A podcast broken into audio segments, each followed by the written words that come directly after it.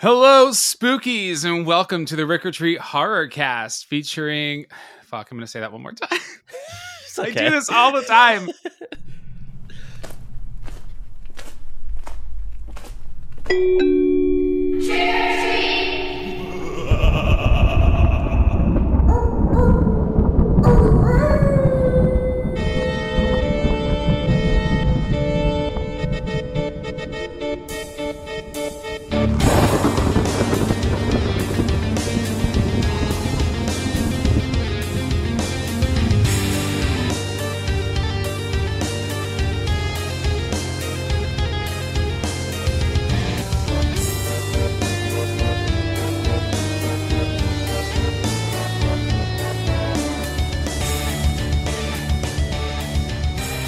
Hello, Spookies, and welcome to the Rick or Treat Horror Cast, hosted by yours ghoulie, Ricky J. Duarte.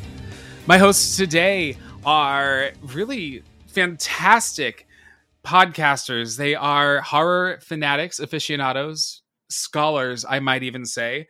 They are Carlos and John, the hosts of Horror Daddies. Oh, hey, hello, hello. hello. Thank, Thank you, you for, for having, having us. us. Oh my God, you're like the twins in The Shining. Completely not planned. That was oh. funny and scary. Well, thank you so much for having us. Yo, I'm so happy to have you on the show. You have no idea. I I have been a fan of your show even before I had my own podcast. And oh, thank you. It's been really interesting having like bringing guests on and starting to get to know this community of of, you know, horror obsessed people who like to make other people listen to them talk.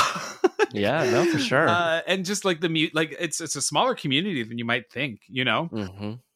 but I am finding that there is community in it, and that's really cool. So thank you very much. Why don't you take a moment and tell my listeners about your show and about yourselves? Yeah. Carlos, do you want to start? So my name is Carlos. I am known as the Horror Daddy on the show. Um, our podcast is Horror Daddies. Uh, the reason we started this podcast, we were bored one day. Yeah. We just kind of started it.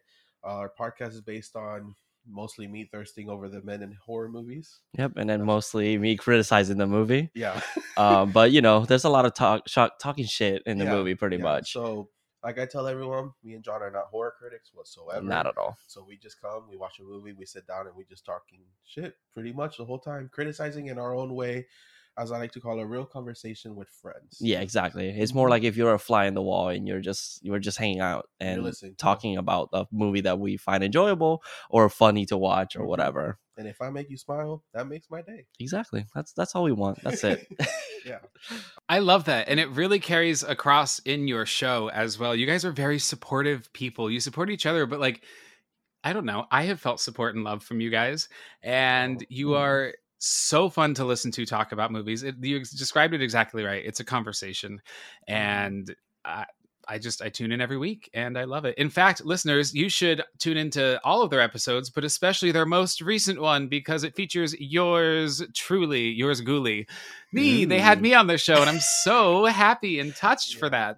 And it's such a fun episode. Yeah, like, oh my fun. God, it was amazing. I loved just filming. That was great. And mm-hmm. uh, I can't wait for it to be released. Yeah, so it should be, should be out. Yeah, it'll be out by the time this one comes out. So, but we can't wait as this recording. That That's right. These boys have a YouTube channel as well, which is on the distant horizon for me. But it's so, it, it's so funny. When I record my episodes, I don't focus on my my camera, like my self camera at all. And yeah. suddenly I found myself on your show, looking at my like doing the stupid annoying thing that people do when they're on Zoom calls or whatever, like fixing my eyebrows or trying to like be cute. Uh, I'm a mess. I I do the same thing, and yeah. it's funny if you watch, you catch me, and I'm just like, hey. He's like filling himself in the camera, like, yeah. damn, I look good. Mugging into the camera. I love it. That's so funny. So funny. Well, uh, I love to start out my episodes by asking, how was your week? Was your week a trick or a treat? Oh, mine's a trick, man. I am in the middle of moving right now, and it's just been so fucking stressful. I'm not ready for it, but I am ready for it. And I just wanted to just be over, be at our new place, and start fresh and brand new. But the stress from here until then is just horrible. It's gonna be a trick now, but a treat later. A treat later, exactly. Yeah. What about you, John? Uh, for me, I would have to say it's a treat. I've been having a pretty good week. Um, like I've been leaving work early, which is nice. But then also like at home, even though the moving is stressful, like, you know, I've been spending time with my girlfriend and just, you know, with Carlos sometimes. And we just have, we've been having a good week. I don't know. I feel like it's been a good mood. I haven't had anything to complain about. That's great. You guys are so cute. You live together. You work together. You have a podcast together. I love it. I think it's... Yeah. yeah. We have, we're a married couple. That's it. We might as well be. That's great. That's so great. God, my week... Um, I hate to say trick, but it's it's a little bit of a trick. Tonight at work was just a lot. Uh, listeners, if you go to a restaurant two minutes before we close... You're an asshole. Yeah. Sorry. Oh, Fifth, you, I, I will, I will, I will welcome you into my restaurant up until fifteen minutes before we close. Yeah. Anytime after that, we're already shutting down. Like, we're trying to get out. You are not only holding your server there or your bartender there, you're holding an entire kitchen staff there mm-hmm. who has to stay ready for your order. And mm-hmm. then you're holding a dishwasher there who has to wait until you're finished with your fucking ice cream bowl so that they can wash it and go home to their families. Uh, I think I really need to get out of the service industry. I, I get it's it. just, it sucks. There's people like that. They're just so privileged. And then they're immediately like, oh, they'll just treat us and then they'll leave. No, it takes a while. It's a process yeah. to leave. Yeah, it's understand. Not like I can walk out the door as soon as you walk out the door. Exactly. And here's the thing. If you've never worked in a restaurant, I guarantee you, you don't think about it. You don't realize it. Yep. So that's why I'm sharing this. Yeah. yeah. It's good to know. It's good to know. People need to empathy for the for the service industry for sure. Yeah. If yeah. a place closes in ten minutes, I will like, well, I'm not going. Yeah. It's not worth it. I, right. not, I hate I hate doing that. You missed I your shot, right? Mm-hmm. I don't know. So it's actually it's one thirty in the morning right now, and I am so grateful for you guys to oh, show man, up. No. And I mean, you're night owls too. Yeah, yeah. We're vampires, creatures of the night. We live in the shadows. What sweet music they make! Uh, I can't wait to talk about this movie. But first, I love to give some recommendations or some like not recommendations to my mm-hmm. listeners. These are spoiler free, right? I want to yes. talk about what you guys have watched this week. That's spooky. Let me know. Mm. Let me That's go on spooky. Let me see. We Letterboxd. Um, oh, I want to start off with Sick. It just came out Friday the thirteenth. Um, yeah. How'd you feel? Wilson. I actually really liked it. Um, I would, I would say that I gave it a four out of five. Uh, I all I will say is that if you like Scream, I Know What You Did Last Summer, this might be right up your alley. I just did not like kind of how the twist that it has in the movie. Totally. It feels very Kevin Williamson. It's the same screenwriter yes. who wrote Scream. So there's some mm-hmm. incredible, like, big, scary knife chases. That's awesome. Yeah. And the a lot of really great. Yeah, good action. Great. And, you know, the, the latest Scream movie didn't have a single chase scene in it. So I yes. felt a little, and I loved the new Scream movie, Five Cream, mm-hmm. don't get me wrong, but this felt a little bit like a reward for that. But I agree with you. The last act, like those last twenty-five, twenty minutes. Mm-hmm. got muddled for me. It's a short movie. It's only eighty yeah. minutes. Like it's not it's even an hour and a half. Hmm. But that, yeah, that, that little click twist yep. thing that they do. I was like, eh, so really? I, yeah. I do recommend. Mm-hmm. I highly recommend for sure. I, I, I liked it a lot. It, yeah, yeah. Mm-hmm. Um, I typically don't watch horror movies by myself because I kind of leave that for the podcast. Um, just because I want to have it, you know, have a genuine conversation with Carlos th- during it because he's the horror daddy. So pretty much he's that's all he watches. Yeah. Um, but the last horror movie that we haven't done on the podcast that I've seen was Deadstream. That I really enjoyed. So good. It's so good. Very. I was very surprised because it was like the whole YouTuber kind of thing, but. Mm-hmm. Oh my god, I love like the character, the, the designs of the monsters and everything was so fucking cool and so realistic to the YouTuber aesthetic that yeah. I fell in love with it. It was yeah. great.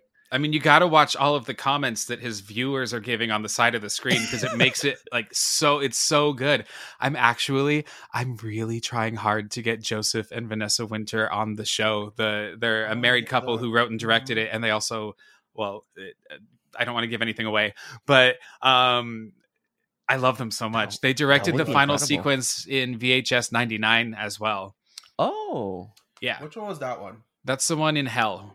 Yeah. Oh, I like actually like that one. Yeah, it was cool. It was cool. They have this great sense of humor, and I've listened to them interview on podcasts, and it's just amazing listening to them talk about working together and how mm-hmm. it's super helpful. And sometimes it's not, but you know, um, that, that movie blew me away. I didn't know anything about it. It's one of the, I think, I think it was on my top five list yeah. of favorite yeah. movies from last year. Really good. Mm-hmm. Real good. Oh, cool. I'm glad you like, I saw Skinamarink. Oh, I went how, how was it? Friday night, Friday the thirteenth. All right, guys. I have so many opinions about this movie. I wrote, Ooh, I write, like re- I write movie reviews for spoiler free reviews dot com. And I, I had a really difficult time expressing my feelings. I do not like the movie. Oh, but I can't stop thinking about it. Ooh, and I, re- I bit like, I recommend it. This movie, Uh, so what happened at my screening was it was at the I F C Film Center. So the Independent Film Channel has a movie theater here in New York in the West Village.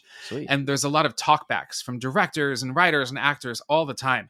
This one had a film critic for a very well-known horror website that I will not divulge because I'm so mad at her. And she got up before the movie and she told us the tone of this film. She spoiled moments. She talked for fifteen minutes and uh, it's like, this is a movie that I watched the trailer and I thought the trailer was amazing. It really scared me. The trailer scared me.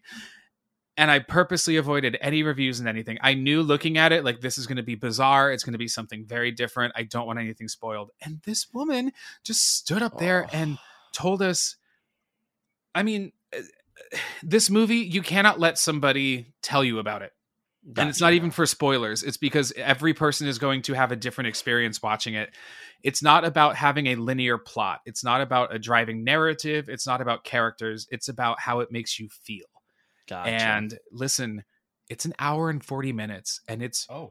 too long, in my opinion. But also because it's so long and because it's an hour and forty minutes of literally almost nothing happening, it lets you sink into this space. It, I almost, I described it as A S M R for horror movie snobs in my review.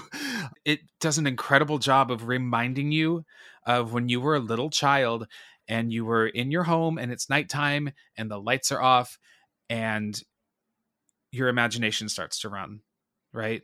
And you mm-hmm. like, just remember as a kid laying in bed and like, maybe you see a face across the room or you, it, it instills this sense of powerlessness that a child has over its imagination. Yeah. And then also the whole time, is it an imagination that's happening or not? I, it's going to be streaming on Shudder soon. A lot of critics are saying you need to see it in a movie theater. I strongly disagree.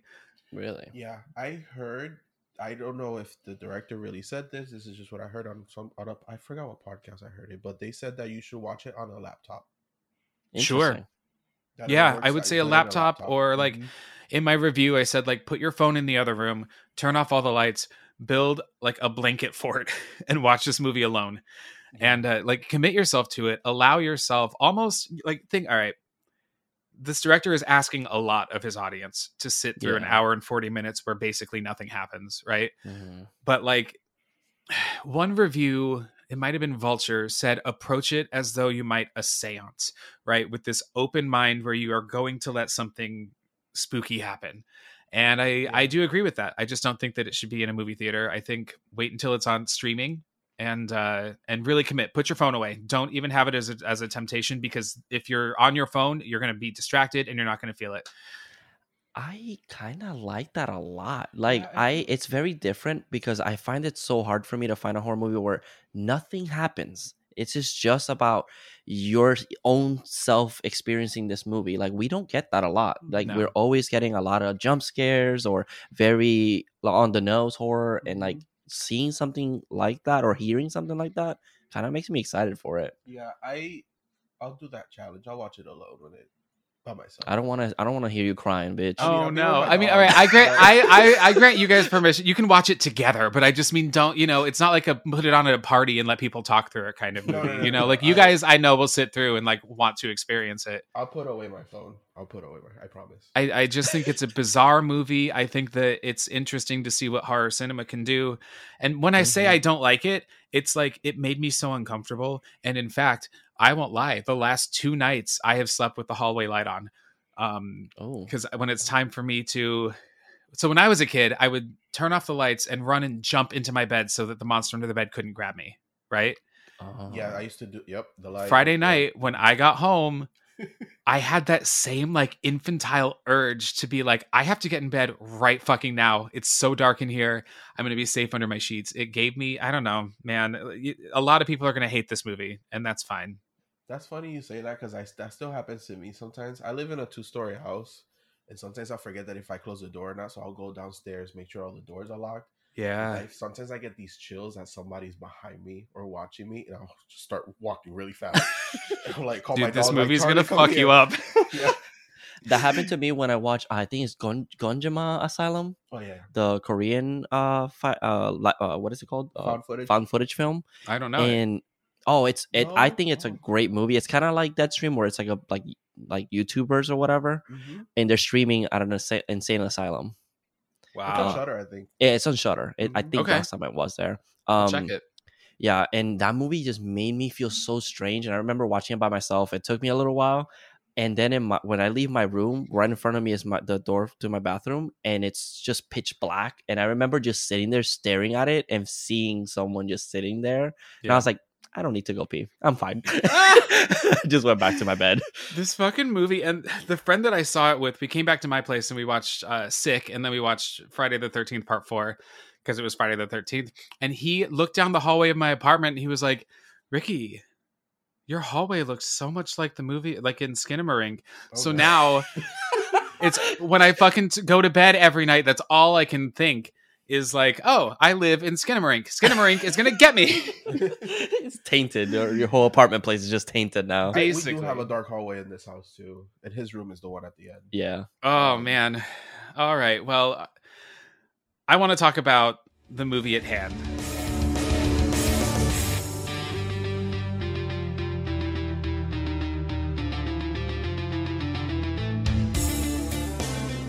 Uh, I'll I'll take a moment to introduce it. So Horror Daddies on their show have been doing all of the classic Universal pictures. So Frankenstein, Bride of Frankenstein. I was on their Wolfman episode, and they happened to do the original Dracula with Bela Lugosi, and they weren't thrilled with it, understandably. Like, it's iconic, and it's recognizable, and it has some really great elements, but as a whole, it it's kind of disappointing. Yeah. yeah. Yeah, I mean, and it, I, I don't disagree. I think that of of all of them, it's kind of the the weakest in terms of filmmaking and storytelling. But yeah. I love the story of Dracula, mm-hmm. and I really wanted. It's my love language to share movies that I adore with other people.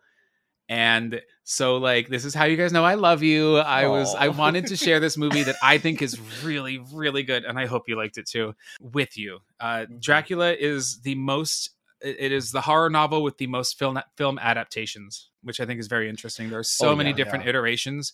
This film, nineteen ninety-two's Bram Stoker's Dracula, directed by Francis Ford Coppola, is the truest to the novel out of any version, and it takes liberties and it adds quite a bit to it, but it really beefs up the story in my opinion. I just want to know, because I don't know yet, did you guys like this movie? So I I I did like it, but way better than the one I seen. Um, I just thought it was too long. Okay. Yeah, I, I did enjoy it as well. I did. I think there's so much to appreciate about it. Mm-hmm. My thing was that it felt like too much was happening. Because mm-hmm. there's so many characters there that I'm like, why are you even here? Like, too many. And I I was trying my best to like just just try and grasp it, but sometimes I felt lost, and I'm like, wh- wh- what's happening? Mm-hmm. And then it would just cut to scenes, and it nothing happened, and I'm like, okay, what's going on? But the aesthetic of it, way I feel like it's gothier and stronger than the original Dracula. And the dramatics. It's super dramatic, but in like the best way possible. Yeah. And I mean, young Keanu Reeves. I mean, nothing yeah, can go wrong yeah, with that. Cutie. And yeah, but it, I think it's a I think it's a great adaptation, and I actually did enjoy this way more than the original yeah, for and sure. I do like that they changed some of the stuff that happened in the original, and they kind of changed it here, mm-hmm. kind of with the story of Renfield and Jonathan. Um, I do like the the Lucy stuff that's happening. Oh, Lucy's movie. An icon. Yeah. Lucy is the best part of this movie. Yes. Well, Gary Oldman's the best part of this movie. Lucy's second. Yeah. Um, I, I did enjoy it. I just felt like it was a, just a bit too long. I feel like you can cut some of it down and it'll be such a tight, great movie. Mm-hmm. I get good. That. I think that the so third fun. act takes its time a lot. Because yeah. it starts out so big and so strong and your jaw is on the floor like, what the fuck did I just yeah. watch? Yeah. And it, I think it maintains that pace. And then I think that it, about three quarters of the way through, there's a lot of talking. And yeah. then I think it really picks up again for the ending.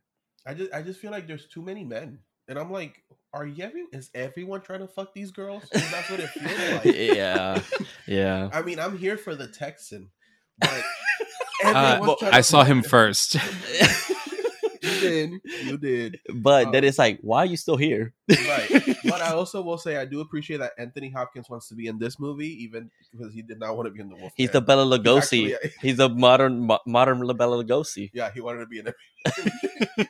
He, yeah, he really phones it in in the remake of The Wolfman big time. Yeah, that's what Carlos told me. I was yeah. like, oof. But he's great in he's, this movie. Yeah. So Liam Neeson wanted to play Van Helsing Ooh. so bad. That's interesting. Anthony Hopkins had just won the Oscar for Silence of the Lambs, and he could mm. play, he had carte blanche. He could play any role he wanted in Hollywood. He was yeah. the hottest, you know, and he wanted to play Van Helsing. So Liam Neeson got nixed. Yeah, I mean, that would be interesting with Liam Neeson. Like, I love Liam Neeson, but Anthony Hopkins literally was like the best part of this movie for sure. I think Anthony Hopkins understood how operatic and almost melodramatic this movie is, mm-hmm. and he ran with that.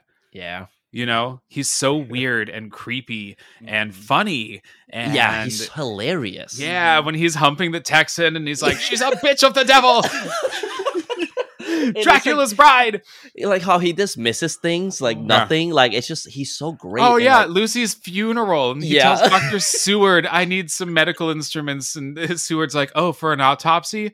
No, I just want to cut off her head and remove her heart." And he says it as though there's nothing wrong with that. This is so and Seward, great. Seward, all right, Doctor Seward's eye rolls and his like Seward's sassy as fuck when he sees Lucy in her ridiculous. ridiculous wedding dress and she goes, "Do you love it?" His face is like, "What the fuck are you wearing?" So is it Seward? Okay, is it pronounced Seward in the original too? It is Seward. Oh, not C word. Not C word. I know you're Dracula.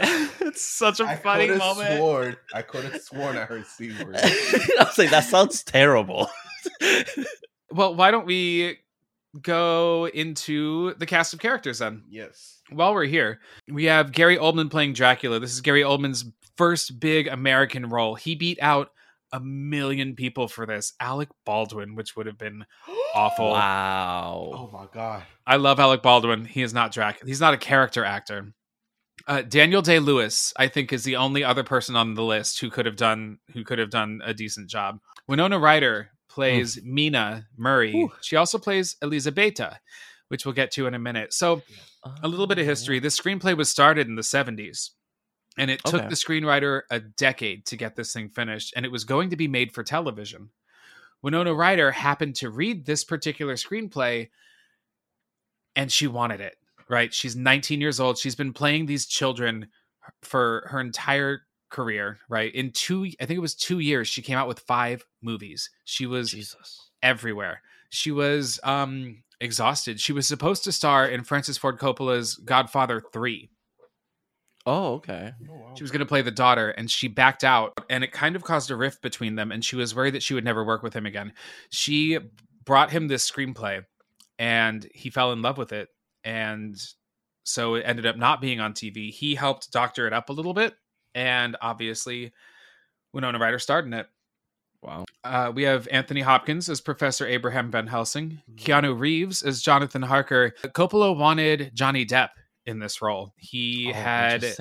Yeah, he and Winona had just done Edward Scissorhands. They were dating in real life. Yeah, I told you. I literally we oh. we mentioned how like the Dracula looked like Johnny Depp. And I'm like, I'm pretty sure Winona Ryder was dating Jonathan or Johnny Depp at this time. Yeah, they were.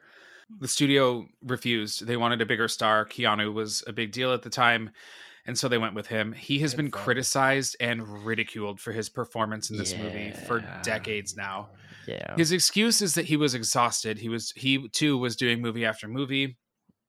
Uh, he's given a couple really solid performances. I think he's great in My Private Idaho, and I think he's great in The Devil's Advocate.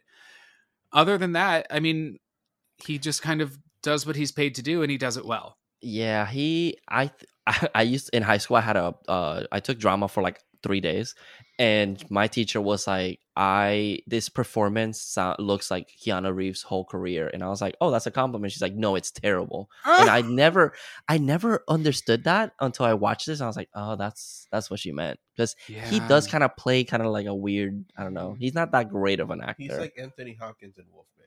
Yeah. But he has solid performances. Yeah. Uh, he has a terrible British accent. He's awful. Yes. Um, the first thing that I noticed. Yeah. yeah. Mm-hmm. Richard E. Grant as Doctor Jack Seward. Carrie Elways as Lord Arthur Holmwood. So the dude from Saw and the dude from uh, The Princess Bride. Yeah. I just think of, I'm a doctor. uh, he was. Billy Campbell as Quincy P. Morris, the Texan. Sadie Frost in her film debut as Lucy Westenra. We have Tom Waits playing Renfield. So Tom Waits was is a very famous uh, singer, kind of a blues, little bit of country. He's got this like really raspy singing voice, and uh, his music is very emotional. Oh, Even okay. if you don't care for his style of music, you are moved by his his performance. You know, well, he's, in oh. the, he's in The Outsiders. I've seen that. Oh, yeah, look at you. Mm-hmm.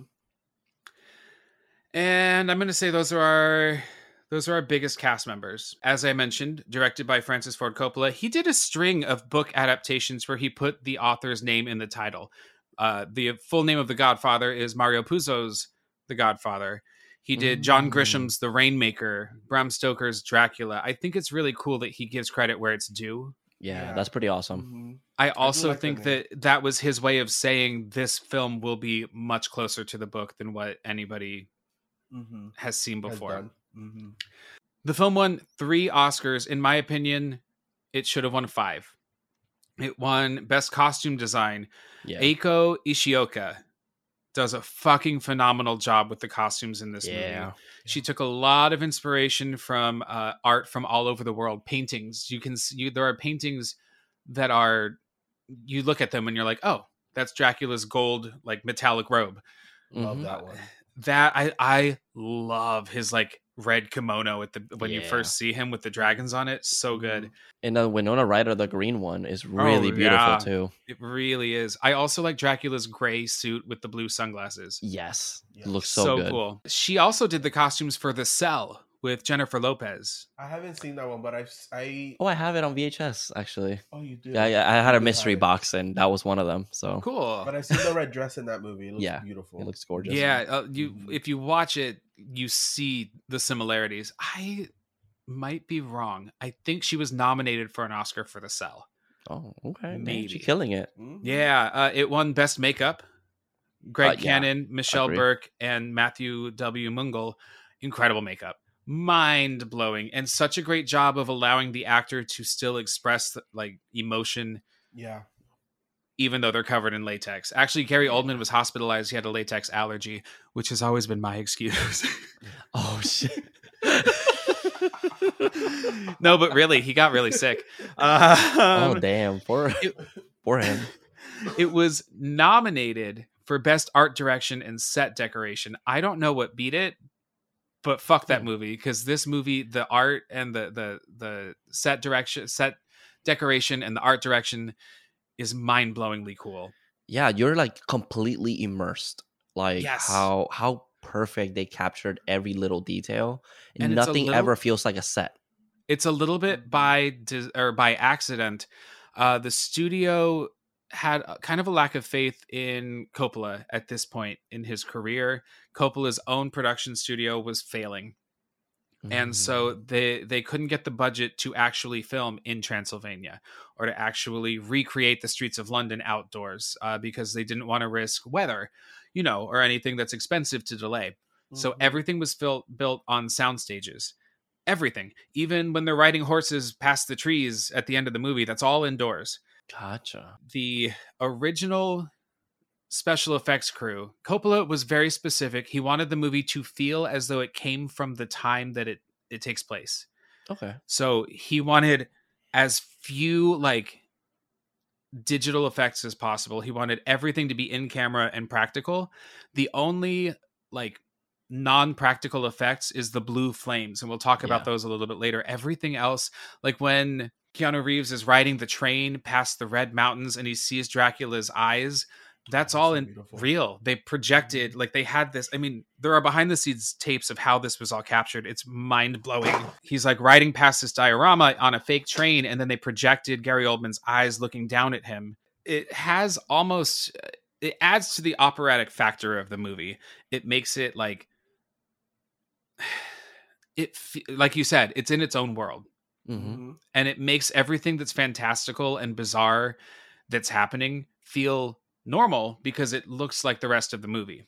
Yeah, because yeah. it's, it's an easy movie to, if anything looks fake or out of place, it could completely take you off from the movie. Mm-hmm. So you kind of have to put all of it into the set design. Exactly. Yeah. Um, the movie that beat it, sorry, I Googled it. It was yeah. Howard's Howard's End. Oh. Never heard I've... of it. I've seen that movie. I don't think it deserved that. Yeah. And that Bram Stoker's Dracula was literally second. Damn, that sucks. That's that's disappointing. The other Oscar I think that it should have won, it wasn't even nominated, is uh, Wojciech Kilar's score. The music in this movie mm-hmm. is so good. Mm-hmm. I will put this, like, I'll put the score to this movie on and clean my house to it. I fucking love it. I actually, all right. I have to tell this story. I have a story about the music in this movie. When I grew up oh. in Arizona, in Phoenix, and it's the desert, right?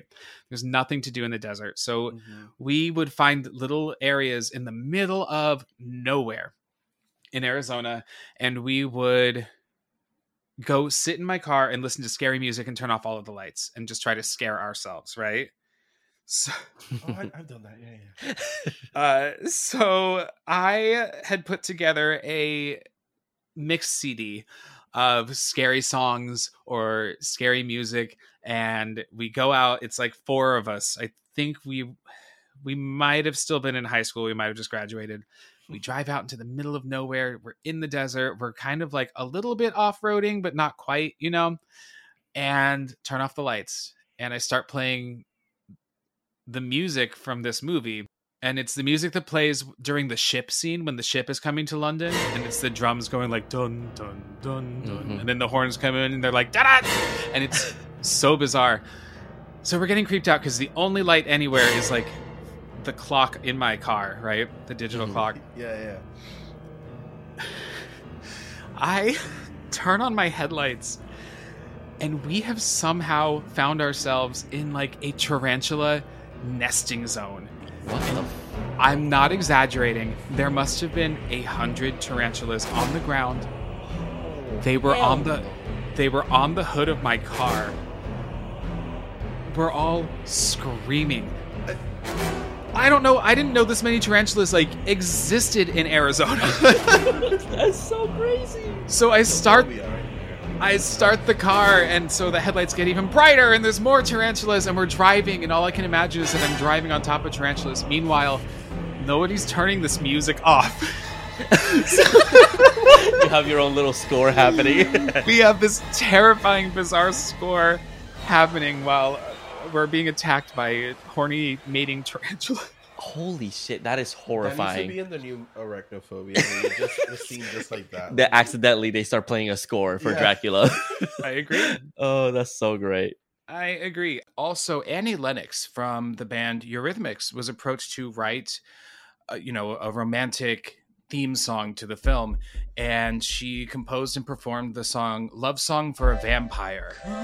It's on the film soundtrack. It plays during the credits.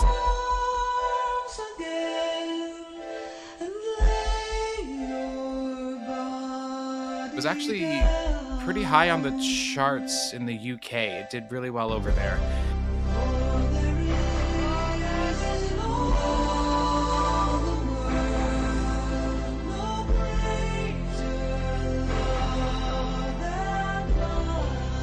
It's very beautiful. It's very Annie Lennox. I'm actually I'm so excited. She is reuniting with Euryth- like Eurythmics is reuniting and going on tour soon, and like gotta be first in line to get a ticket. I fucking love Eurythmics. I love Annie Lennox. But anyway, the song's gorgeous.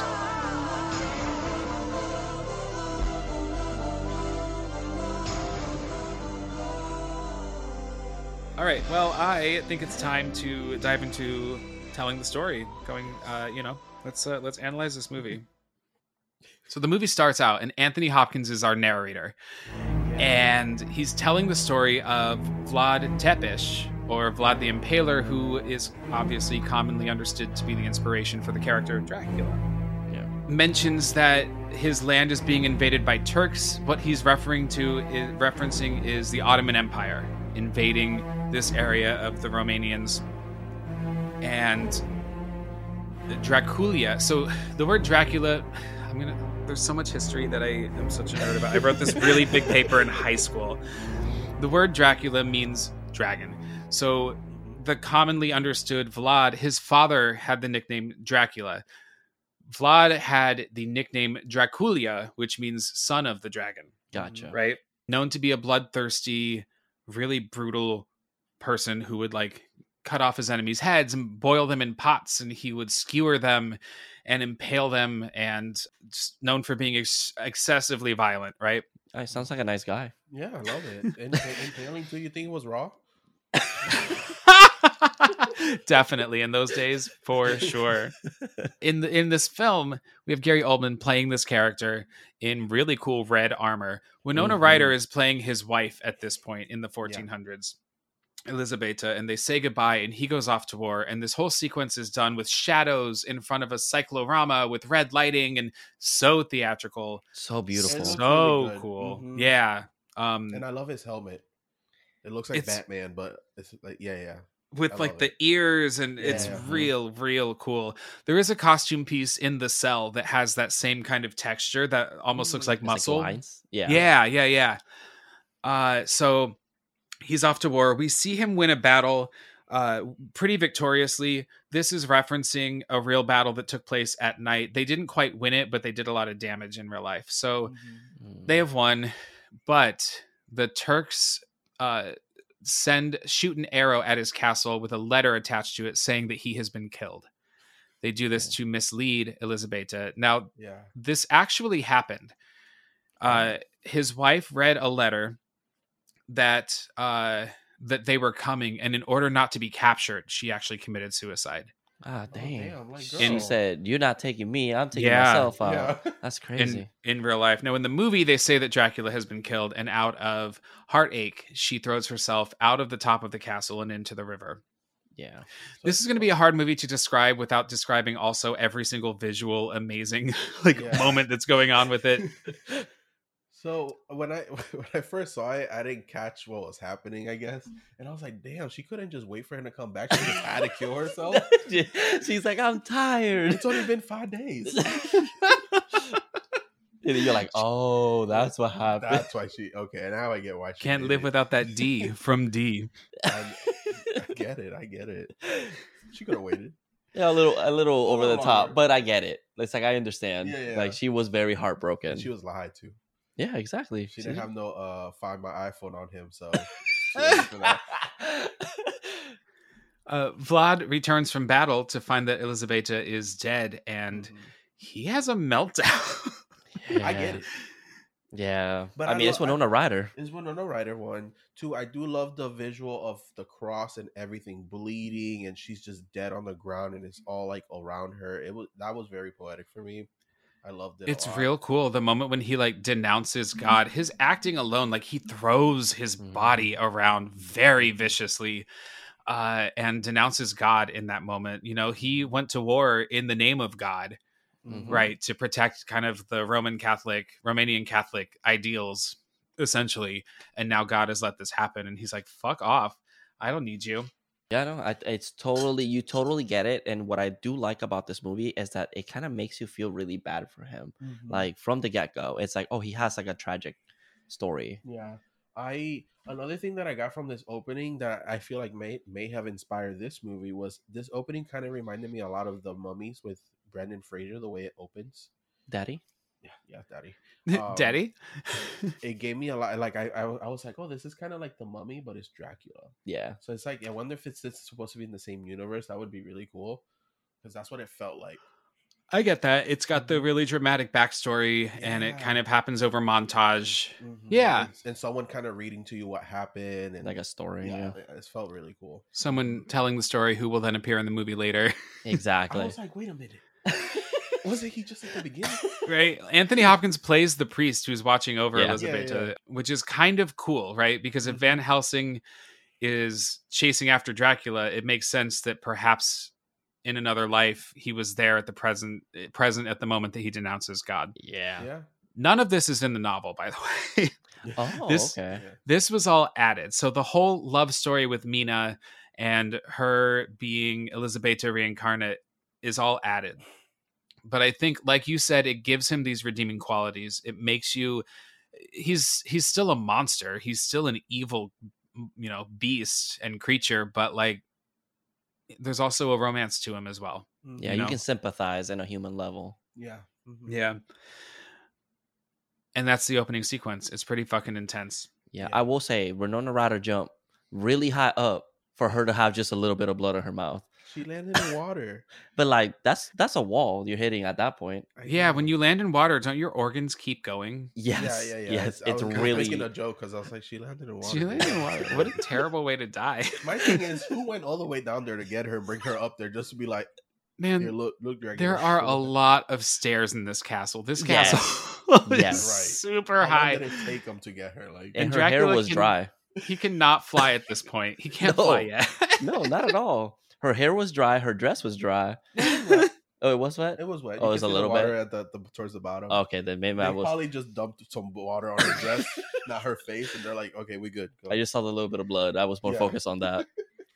Uh, so Dracula takes his sword, and he drives it into the stone cross in this chapel area that they're in, and the cross starts to leak blood, and he takes a, he cups this blood, and he starts drinking it, and he's denouncing God, and he he says something to the effect of, the blood is the blood will be the life for me, and so he's yeah. cursing himself, and mm-hmm. kind of creating a vampire in that moment, like, I am going to be this demon who drinks blood in order to survive, um, to maybe to defy you, right? Mm-hmm.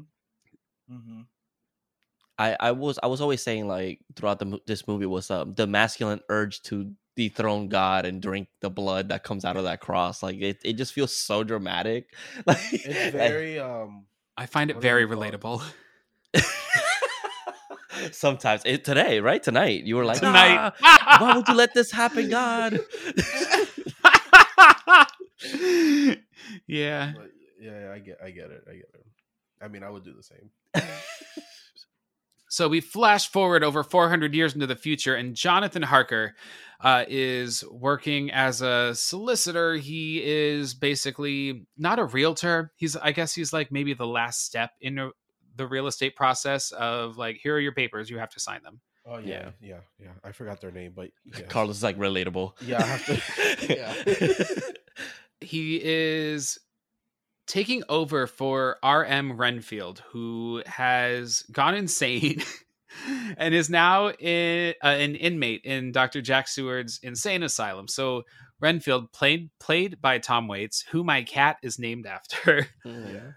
was corresponding with Dracula and had been to Transylvania to work on these transactions. Essentially, Dracula is buying up property all around London. The movie doesn't explain it, but in the book you are told he's buying property all around so that he will always have a place to run to when the sun comes up. Oh, oh so he's that's near, smart. Because I've noticed if you look at the map, it's kind of in the outer layer. Right. If he's in the center, wherever he's close to, I guess is where he could run to. Yeah. Yeah. Um, yeah. I do like that they kind of switched it up from the original movie, and it's like Renfield's already crazy. So they don't. They so they send Jonathan instead, and we kind of get that instead of Renfield. And, yeah, and you kind of already know the story, so it's like, why see it again? Yeah, I, I do think I I like the depiction of Renfield in this film a lot. Steve Buscemi was offered the role first, and he turned it down. Interesting. Oh, that'd yeah. be cool, actually.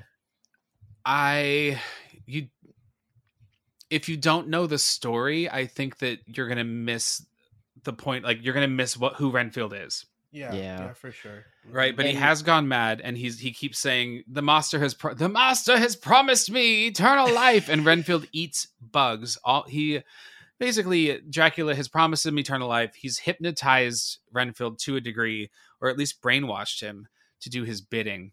And uh, Renfield fucked up, and now he's now he's in an insane asylum.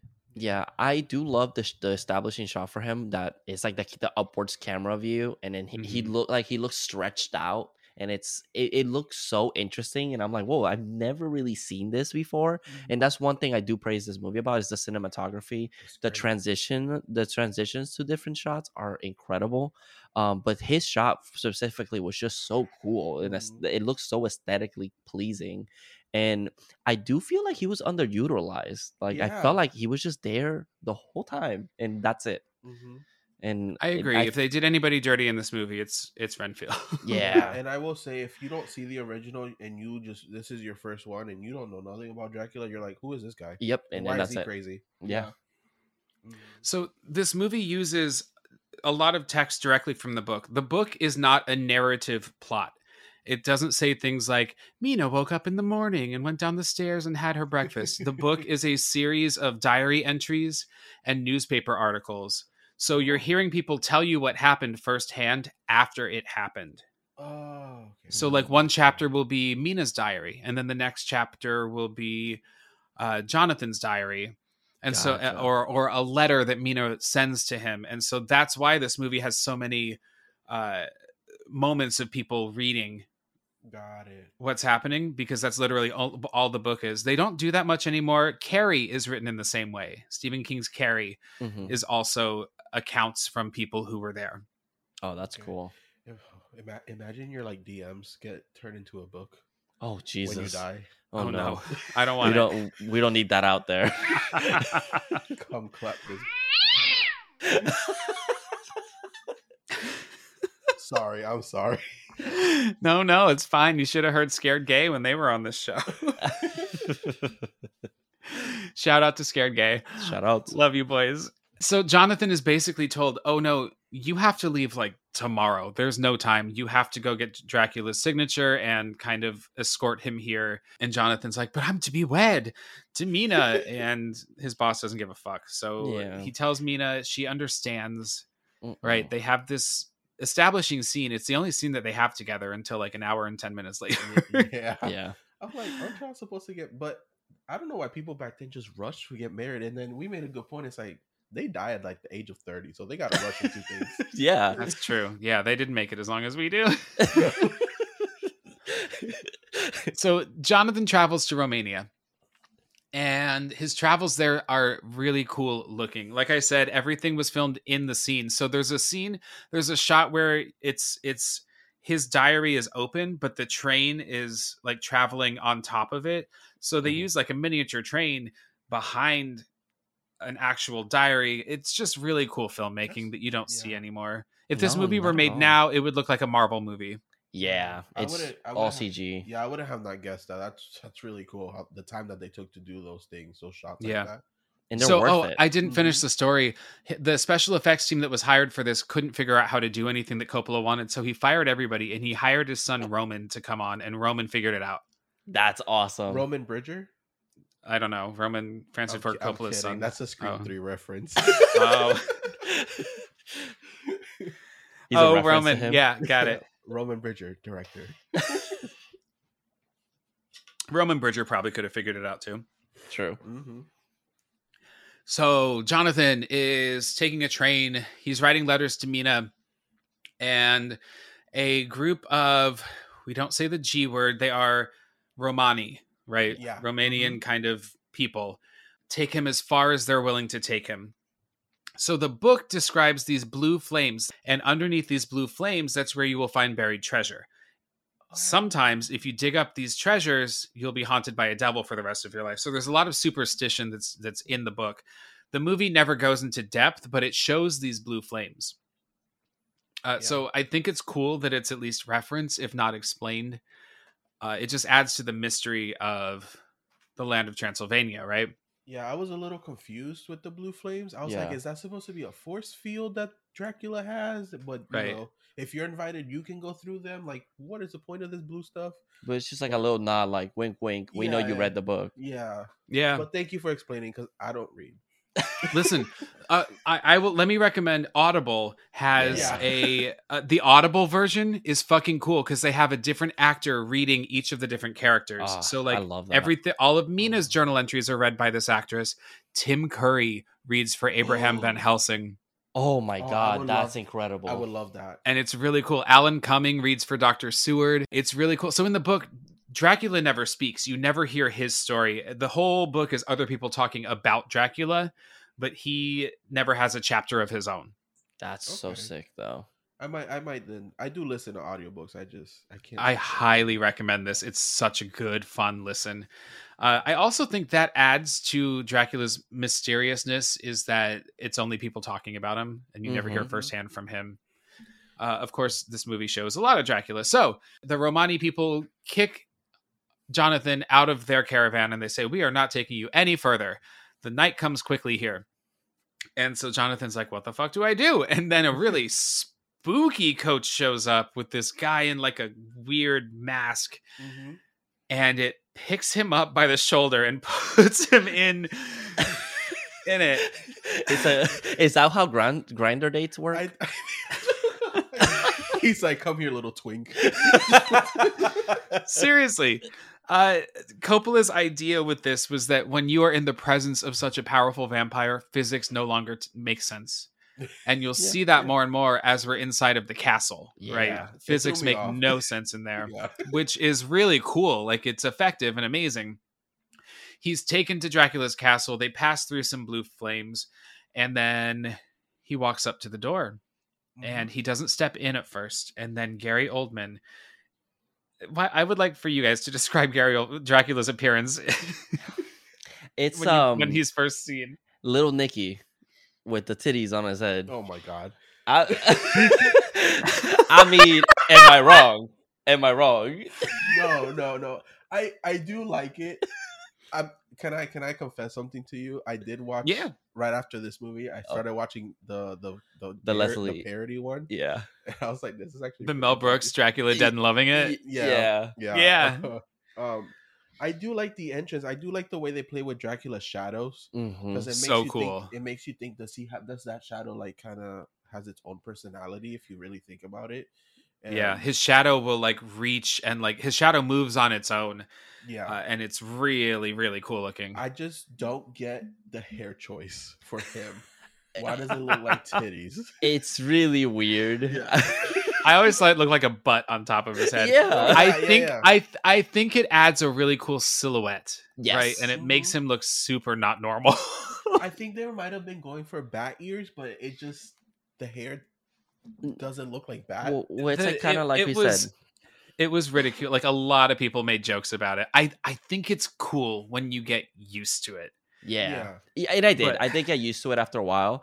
Um it was just that the, it was so like aggressive at the beginning. I was like, whoa, that's a lot like to take in. But he, it does look cool in silhouette. If you see it in silhouette, like you wouldn't know what the fuck you're looking at, like because mm-hmm. he has such a boxy body because the, of the clothing, yeah, the, the long, long fingers, mm-hmm. and then like that heart-shaped top where it's like yeah. weird looking, and you you would be like kind of scared just because you don't your mind can't comprehend what you're looking at. Yeah.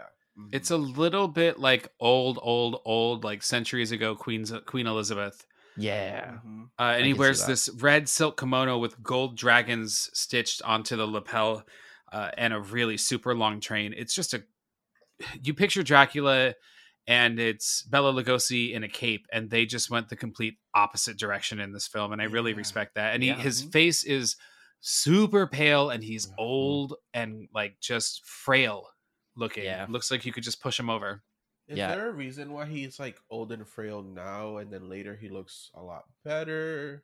The I'm, book describes his ability to change, like make himself appear younger. Okay. Dracula. So Bram Stoker added a lot of elements of werewolf lore yeah. to Dracula when he wrote this book, and just the concept of being a shapeshifter. Okay. Okay. That makes so sense. He takes on many forms in this movie. This, I feel like this is his truest form. Right. After all these years of, of immortality, perhaps maybe he's not living as he's not eating as well as he used to. Maybe, oh, yeah, yeah. you know, like he's trying to get out of Transylvania. The people are afraid of him. This movie And this story really juxtaposes the old school superstitious character of Dracula now in this modern world, where at the time that this takes place, like I want to eighteen ninety, maybe mm-hmm. science is starting to take over. And so technology is becoming more prevalent. And so you're going from ghost stories and superstition into light bulbs and electricity. Yeah. And so Dracula moving to London is a little bit of like, he has to keep up with the times because he can't keep going the way that he has been for four hundred years. Okay. That, okay. that makes sense. Yeah. That makes more yeah, sense. Yeah. And that's what I think. I think this movie just doesn't explain a lot of it because it's kind of assuming like, you know, the, the lore. Mm-hmm. So here you go. And it feels like a lot if you don't. No, I just thought he bit someone and we just didn't see it, and it made him younger. Or yeah. yeah, yeah, yeah. Dracula invites Jonathan in and feeds him dinner and gets really fucking weird. And of course, he recites the famous line. Jonathan says, "Do you want some wine?" And he says the famous line, "I never drink wine." Mm-hmm. But I That's also, great. I've also kind of had this theory too of if wine is the blood of Christ, mm. he's certainly not going to drink that. I don't think it's like purposeful, but it's on my mind.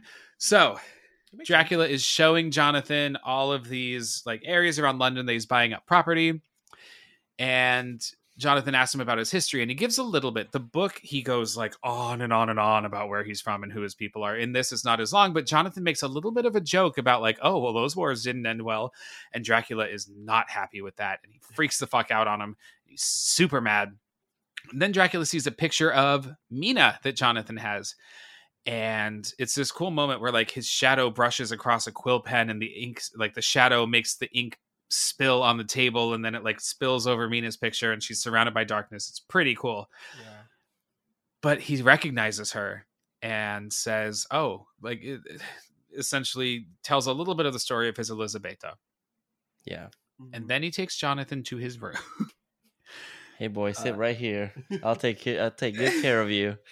He tells him if you if you do intend to leave these quarters, do not fall asleep anywhere but here. Wonder why.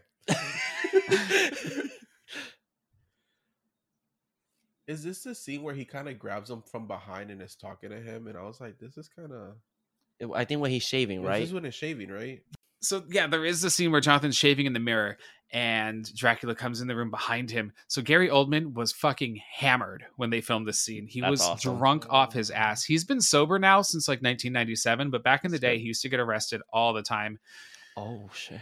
For so when I got sober, I looked up which celebrities are sober and I was really interested in their stories, right? And yeah. So Gary, I read Gary Oldman's and it was really interesting because he was just could barely stand up when they filmed oh, this. And if damn. you look in his, you can see it in his eyes. And it, I almost feel like it's when he's his, this is the scene where he's the creepiest and it's yeah. because he's altered. Right. Mm-hmm. Mm-hmm. Jonathan cuts himself on the neck shaving. And of course it freaks Dracula out. Dracula breaks his mirror and says, you shouldn't have such trinkets of vanity. Mm-hmm. And then he comes up behind him and starts shaving him. And the, The walls behind him move in closer. Did you guys notice that? Yes. Yeah. It felt like, like the, tighter, like claustrophobic. Yeah, the walls, almost. You see them literally like get closer and closer and closer. It's real fucking cool. Yeah, I um I was telling Carlos like, while, while we were watching this, it felt really homoerotic. Like it was like there was something definitely between them two that felt more than just like, oh, it's just two men doing business. Like no, I was here for it. I was like, oh, this is really sexy. And the whole movie should have been uh, Jonathan instead of Mina. Because the way he was holding him and shaving him, and then he grabs the razor blade and then licks it. I was like, ooh. Yeah. Mister Dracula. he it's it's a power it's like a very powerful. It's a really powerful like power scene, right? Mm-hmm. Um Dracula's almost establishing dominance over Jonathan. Yes. yes. And mm-hmm. you know, telling him because Jonathan's wearing a cross. Dracula says you shouldn't be wearing that. Like, don't put your faith in such ridiculous things. Mm-hmm. Why don't we, for sake of time, at, we'll keep the chunks about Jonathan in the castle. We'll talk about them now. Yeah, yeah, yeah. And then good. We'll move on and talk about the girls in London, uh, just because there's a lot of jumping back and forth. Yeah, yeah. I'm excited about the girls in London, to be honest. So, uh, Jonathan is exploring the castle and he sees these rats walking upside down on the ceiling, and he walks down these stairs and there's like star a star field under the stairs. Mm-hmm. He opens up a chest full of trinkets and bottles, and he opens up a bottle and it drips upward toward the ceiling. So it's all this mysterious shit that happens. The laws of physics don't happen around such a powerful or don't work around such a powerful vampire, right? Mm-hmm. Yeah. He then finds himself in the presence of Dracula's three brides. And they're really cool in this movie. They've got that, yeah. like, they've just covered in, like, kind of really interesting patterns and kind of coins dripping everywhere. One of them has snakes in her hair. Mm-hmm. I think that comes from Medusa was one of three Gorgon's sisters. So I think they're just comparing her to that. Gotcha. But they seduce the fuck out of him. And oh, and me too. Me too. I love this scene. It's, I, so it's so good. Mm-hmm. And it's so uh, creepy because it's like at first it's very sensual and there's a lot happening. Well, they come from like under the bed, wherever, the bed. He, wherever he's they like going. Rise from inside the bed. Yeah, yeah, it's so interesting. But then how dark it starts heading, and it gets darker and darker, and then all the these women just turn into creature things, yeah. and it's so cool and mm-hmm. so interesting. So really cool. Like they they end up biting him. Mm-hmm. Uh, and you know they're everybody's making out with each other, and it's really sexy. And some of them are a couple of them are topless, and yeah, uh, and one of them bites him, and then Dracula fl- literally flies into the room. There's like a minor, little, tiny, like spark of explosion, and a door swings open, and Dracula flies in, and he says, "No, he is mine. You mustn't touch him." Uh, and the brides like kind of cower away. One of them, like two of them, kind of combine, like yeah. their torso becomes one. It's really bizarre. It's so disorienting. Yes, and, but that's it's the kinda, word. It kind of puts you into Jonathan's position where he's kind of like, what is even happening? I know. Yeah. I know. Yeah. He's enjoyed it. He did. He, d- he, does, he does indulge, right? He does engage a little bit, but he's also kind of in this weird, powerful place where, I don't know, you got three hot weirdos all over you. I know. Yeah. And, then a, and then daddy walks in and is like, no, he's mine. And I'm like, yeah, I'm his. Sugar yeah, daddy. He, he starts yeah. like cursing in Romanian, basically. Yeah. And then says he's mine. And the, the brides back away from Jonathan and they crawl toward Dracula and they say, are we to have nothing tonight? And Dracula pulls a fucking baby out. And this baby's yeah. screaming and crying. And you don't see it, but obviously the brides eat the baby, and there's a really bizarre close-up of Jonathan screaming as this happens. Yeah, and I'm like, "Where'd you get the baby? Yeah, where did that baby? Where did that baby come from?" Yeah, yeah. We move on to London. Uh, Mina is staying with her friend Lucy, who's rich as fuck. Lucy is beautiful mm-hmm. and played by Sadie Frost, mm-hmm. uh, just long red hair, and she is vulgar a little bit, right? Like I love her. She's an icon. Love um, her energy. I love that she has a line of men coming through the house, and she doesn't know which one she wants, but she's like, "I'm gonna fuck one in each one, and I'll pick it's the literally one with the B D E." Three guys in a row walk in, and she- and they're all they're all very handsome mm-hmm. and they're all like they would all be a great choice, right? Yeah. But yeah. she's just living this life of, oh, I can't possibly decide who I'm going to spend the rest of my life with and fuck tonight. I love that for her. I, I, I was like, yes, girl, do your thing. More poles than holes. Yes. It's a cool scene because you really see just the differences between Mina and Lucy and also how much they love each other. Yeah, mm-hmm. too. Like they are very good friends. I don't know how they met each other, but anyway, maybe they went to school together. I think they worked together. It's like you and me, Carlos. Because oh. I think I'm definitely Mina, and I'm Thanks. in love with this toxic guy. Oh. And then you're over here like with the Texan and the and the, the British guy, and I'm like, yep, that's my bestie. He was like a doctor and like an investor, and, or I think he's maybe just naturally rich, and then the Texan. Who has a big blade? And I was yeah, like, oh, he has more she, than a big blade. She walks up to him, and her hand reaches down, and she goes, "Oh, it's so big!" And then she pulls out his knife, which he I carries in the front of his, like he carries it almost directly in front of his dick for the entire yeah. movie. Yeah. And I love how campy it is. Like it's like it's definitely so comedic, and look, the timing is there. I yeah. love that. She also has an Arabian Nights book, which I was like, okay. That's oh, looking at yeah, back, looking yeah. at the illust- the sex illustrations, and yeah. they giggle over it. And Mina's like, "Can two people really do such things?" And Lucy says, "I did last night in my dreams." And then they laugh together. It's ridiculous, and real cute. I love it. So Mina, Mina is worried, though, about Jonathan, and Lucy can sense this, and Lucy shuts down her frivolity instantly, and she's there to console Mina. And I think that's so cool that she turns the show off and is like, let me be there for you right now. Yeah, that's awesome. Let's talk about Jonathan, you know, because Mina is able to do that for her a little bit later in the movie. Yeah. Mm-hmm. Mm-hmm. So Dracula is going to leave. He's going to go to England, and he is leaving Jonathan behind. He makes Jonathan write these letters that are basically telling everybody, oh, my work, I have to stay here for longer. Mm-hmm. Mina doesn't buy it. She's like, he feels so cold and unfeeling in this letter. And Lucy's like, I'm sure everything's fine. Yeah, Meanwhile, yeah. so Jonathan is like drained of blood and oversexed by these brides and can't escape. He can barely move. Dracula has his Romani henchmen dig up his earth, like his his soil, his homeland, uh, because a, a vampire in this story can only sleep in a coffin or in his homeland, like in this in his home soil. Yeah. Oh my god! Uh, What We Do in the Shadow does that. Yeah, it's like yeah. it's only with the soul, which we didn't know if that was like an actual lore thing. Yeah, and it's like they they dig up soil from their homeland, and it's pretty cool.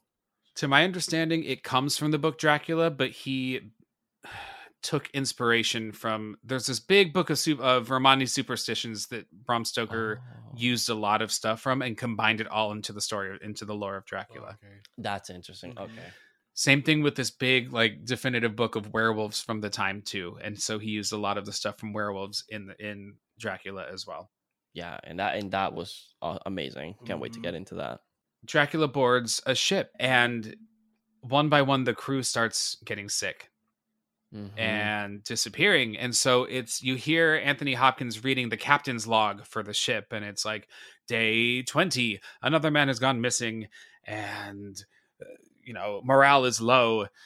Uh, meanwhile, there are weird, bizarre images of like Dracula laying down in his dirt inside of a crate, and it's almost like he's in like a cocoon. Yeah. yeah.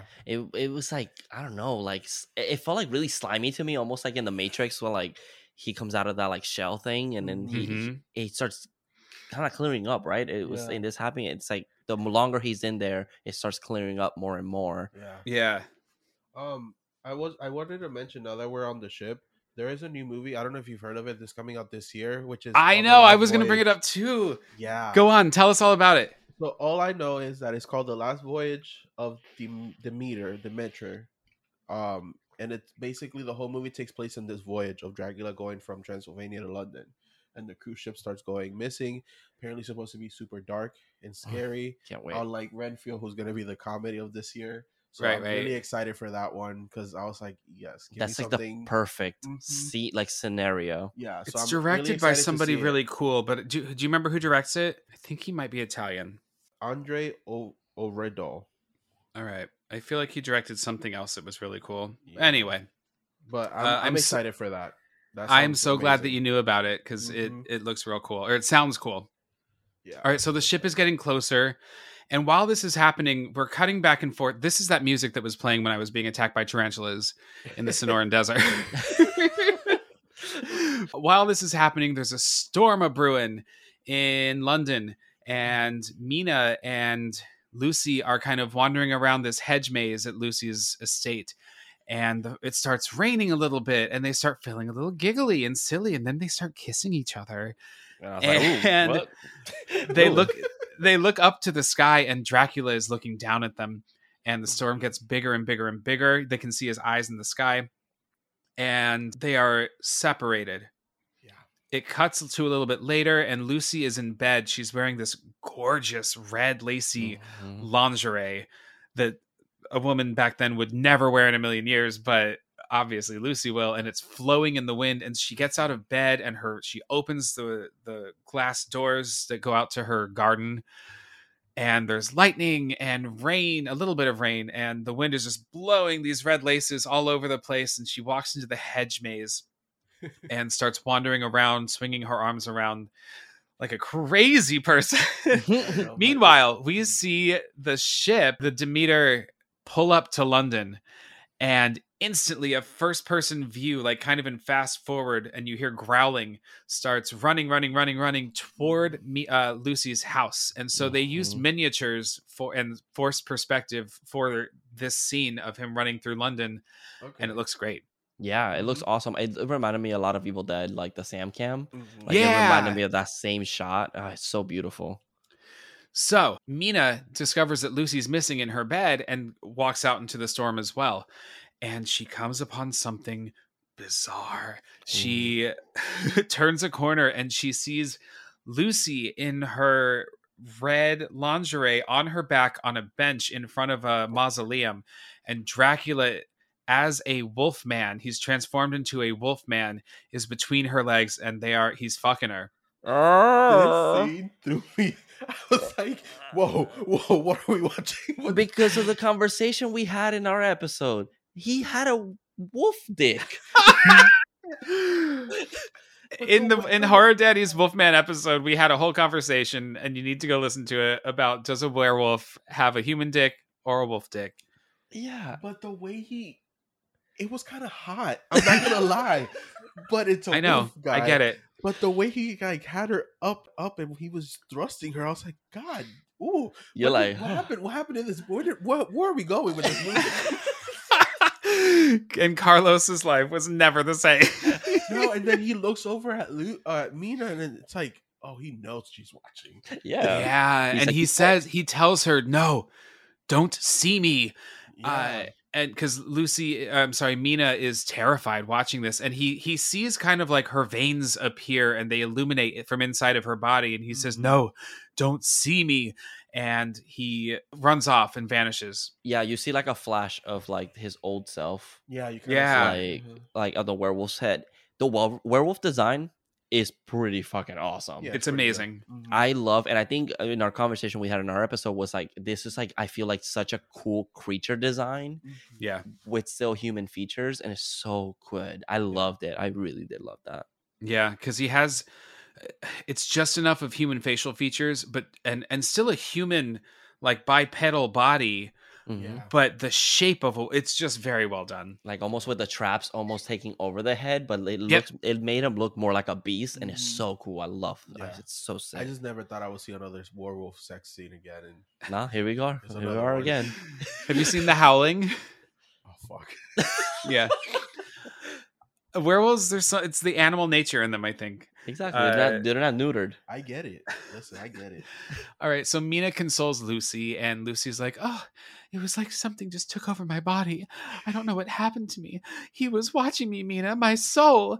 And they turn a corner, and then we see him as a wolf, like look up into the camera, and he's breathing heavily. And yeah, instantly cut to something else. This movie works you up and mm-hmm. shows you bizarre imagery, and then it's over, and you're like, what? Yeah. What? Yeah, like what just happened? Yeah. Why am I so turned on right now? I'm scared, turned on. What is happening? I think it's the the way he gra- the way he grabs it just. It's very aggr- like it's like it's a, a kind of dominant. It's yeah, very dominant. Right. Yeah, it's okay, Carlos. All right, so he does bite her in this moment. Yes. Yeah, he does right bite on her on the neck in this moment, and Lucy's sick. Like she's not looking good. No. Doctor Seward and all three of her suitors are kind of worried about her. Mm-hmm. Like, yeah, because she starts deteriorating. Like, she looks like we, we made a joke where Winona comes up, or Mina walks up to her and goes, damn, girl, you look like shit. Because she's so used to looking beautiful and everything. That dick fucked you up. uh, but yeah, she looks bad. Yeah, I think they don't use garlic, I think, until Van Helsing gets there. So yeah. Doctor Seward says, I was a student of this doc- uh, Doctor Abraham Van Helsing, who knows a lot about these rare, weird diseases, because they think that she's like anemic or whatever. Mm-hmm. She's losing blood, and they can't figure out why. Well, it yeah. turns out every night Dracula's coming to her and drinking her blood. Yep. So they decide to send off for Van Helsing.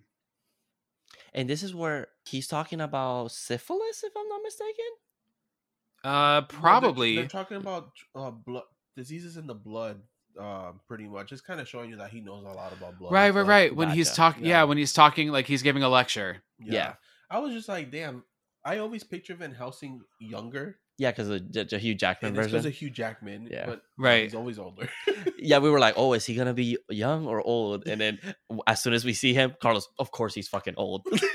Oh, I love the Hugh Jackman Van Helsing. I wish that fr- had I taken off as a franchise. I really wish. Uh, I went to Universal Studios in Hollywood when they had a walk through Van Helsing Haunted House, and it oh. was really fucking cool. That's awesome. That's really cool.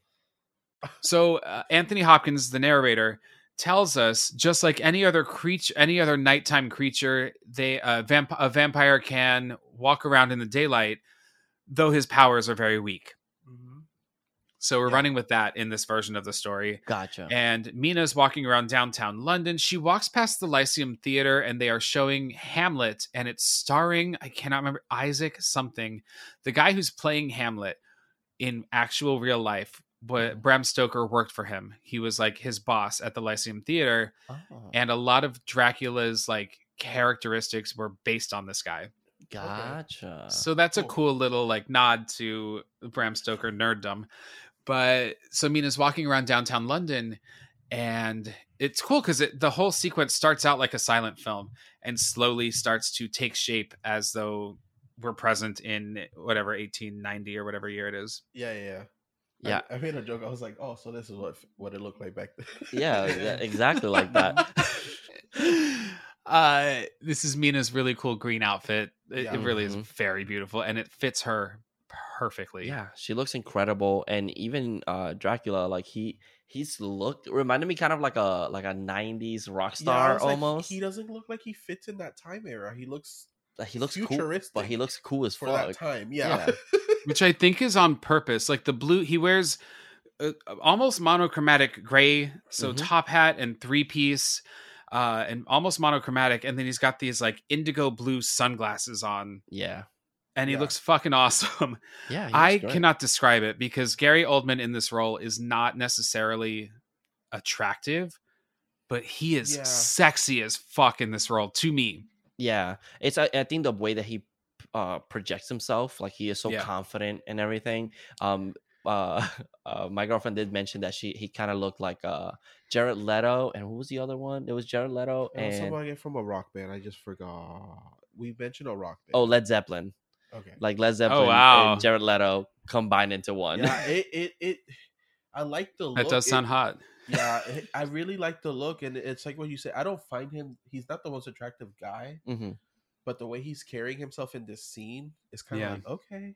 Because you've had that attraction, and I feel like that's yeah. the Dracula like power. It's like mm-hmm. you just have this some sort of attraction with him, and yeah. you can't help it. And then he goes from the, the old looking dragon in the beginning to this, and it's like, oh yeah, much better upgrade, baby. Yeah. So Dracula presents himself in the daylight to Mina.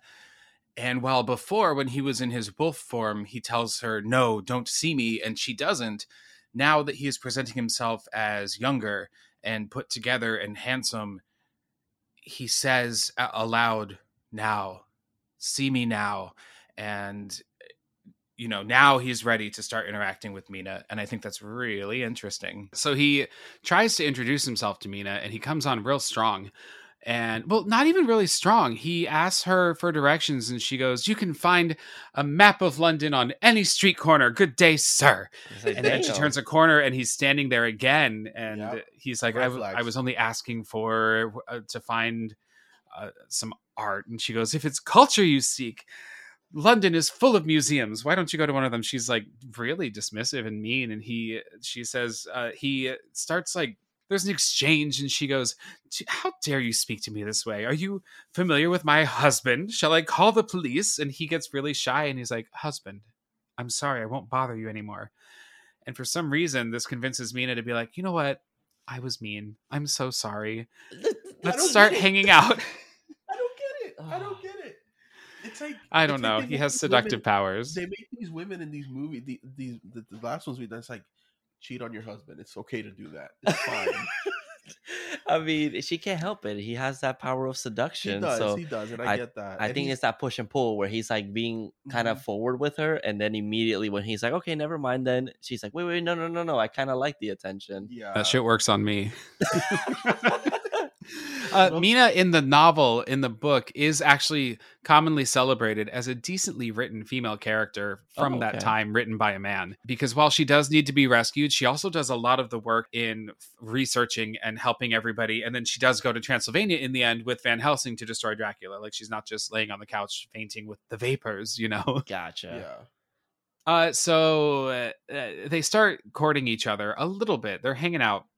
They find themselves at almost like a science fair. It's a showcase of modern technology. So electric lights and silent, mm-hmm. like silent pictures. And there's a brief moment where you see these shadow puppets, uh, a silhouette.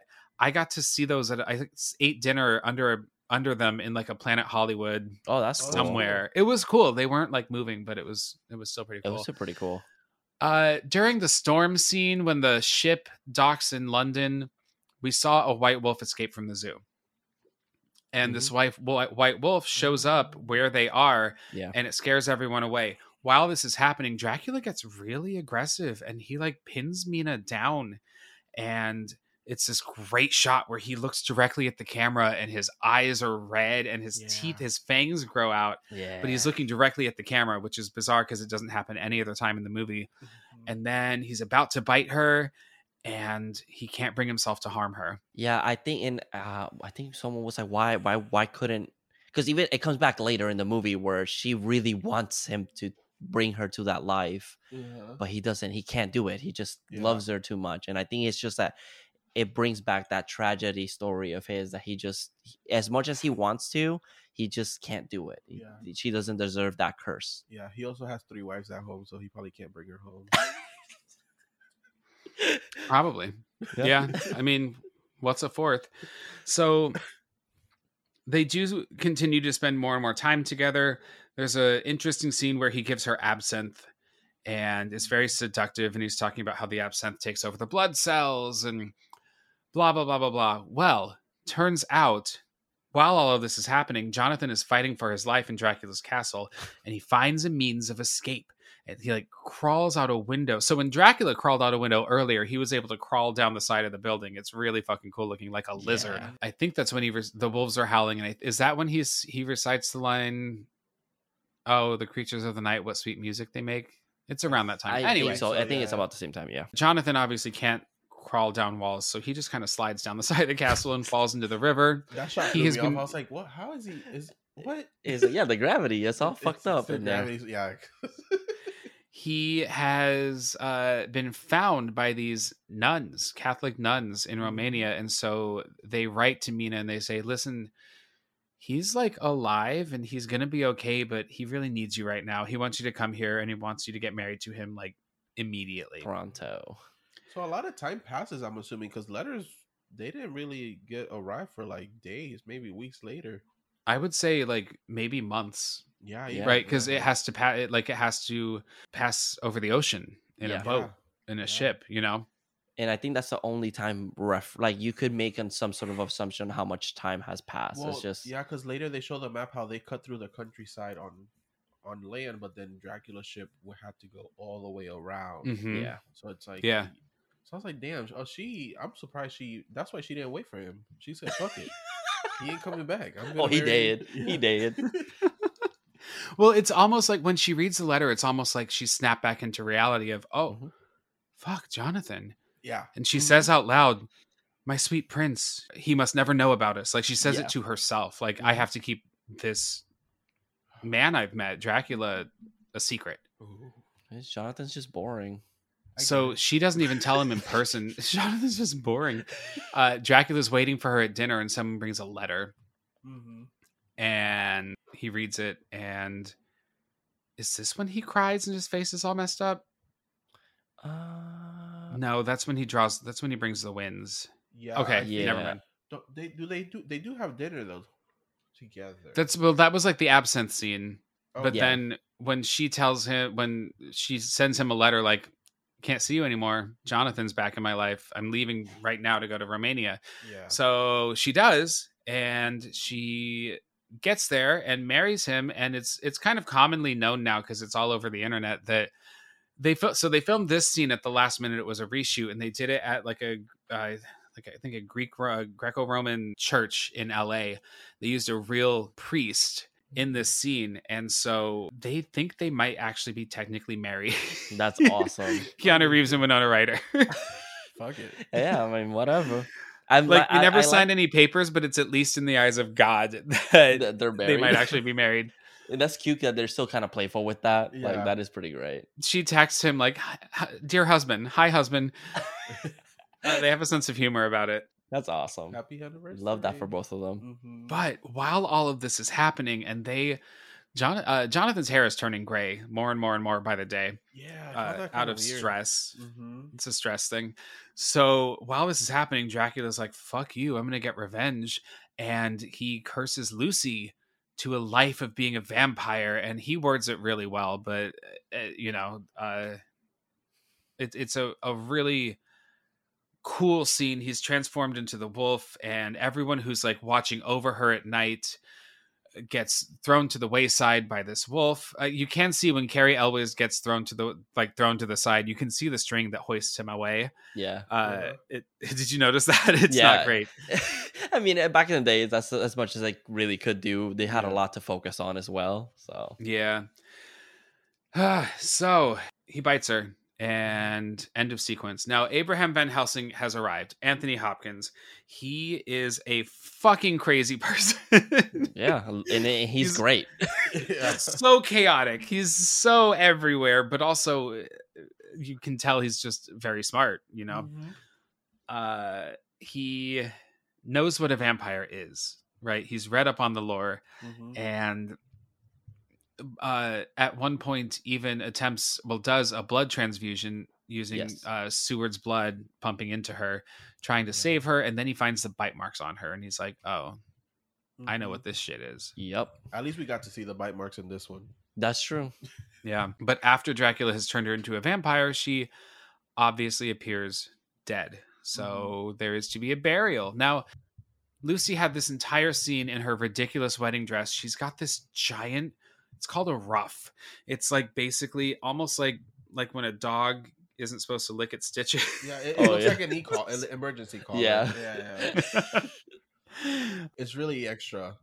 Yeah, it's I, I again just love Jonathan's reaction to it when he sees it. Uh, but so she ends up getting buried in her wedding gown, mm-hmm. in a beautiful glass coffin, which is kind of tragic, in a glass coffin. Yeah. And she has her, her veil is like this bizarre white headdress as well, and she's buried in that. I mean, it's very Lucy way to go, you know? Yeah, it, it felt like Lucy. I was like, okay, look, bitch, Snow White over here. To... Yeah, the glass coffin seems unsafe. Yeah, it's a little too extra.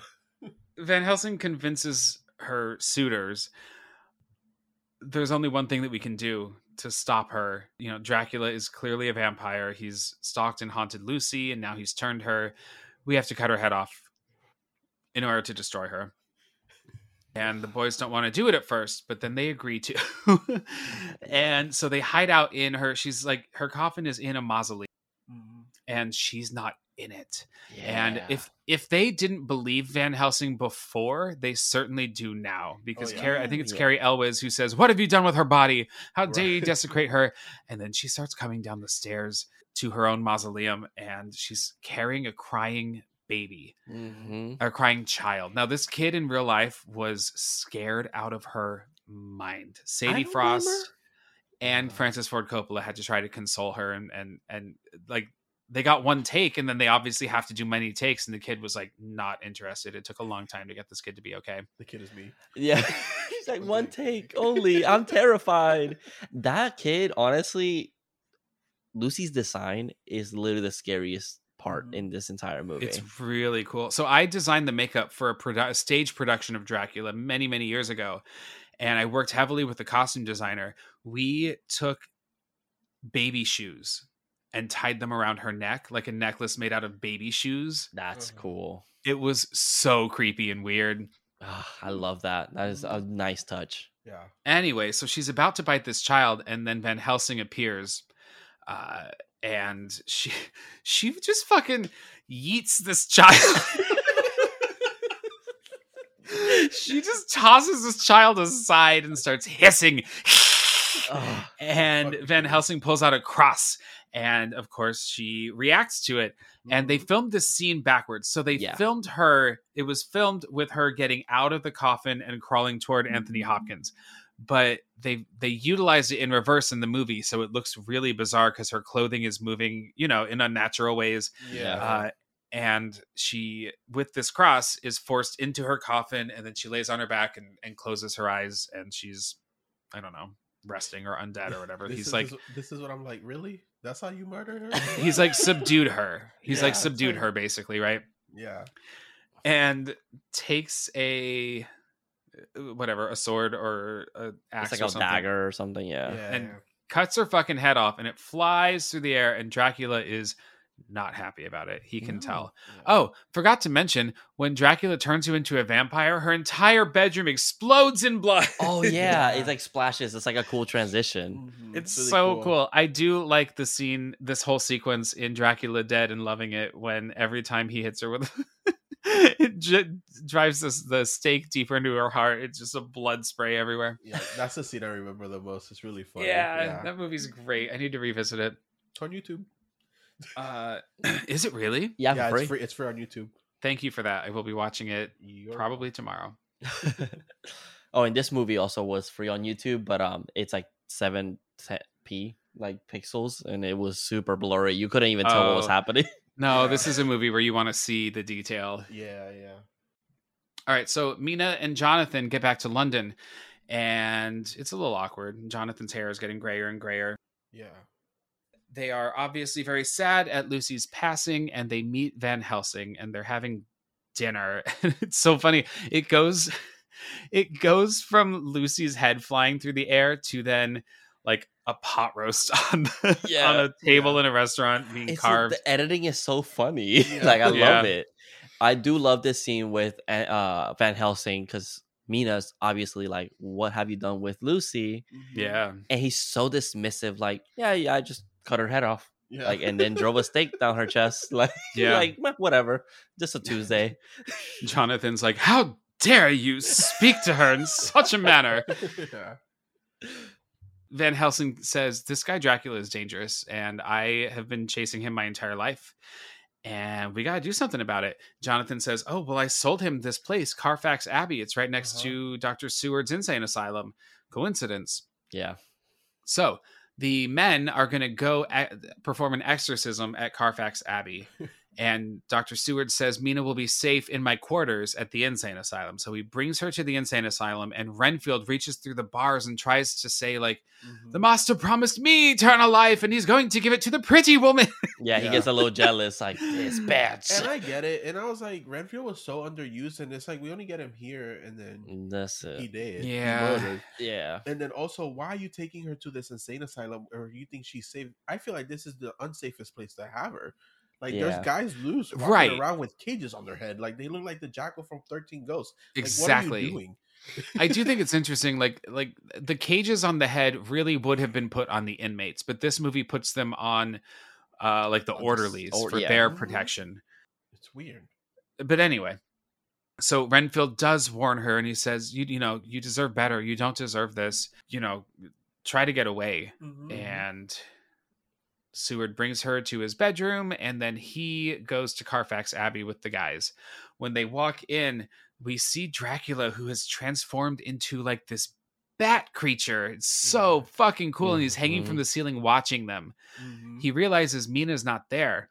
So he flies away, and he turns into this green spooky mist. Yeah. And Mina, it's so cool. Mina looks out the window at Carfax Abbey and just sees the mist like trailing away and trailing toward the asylum.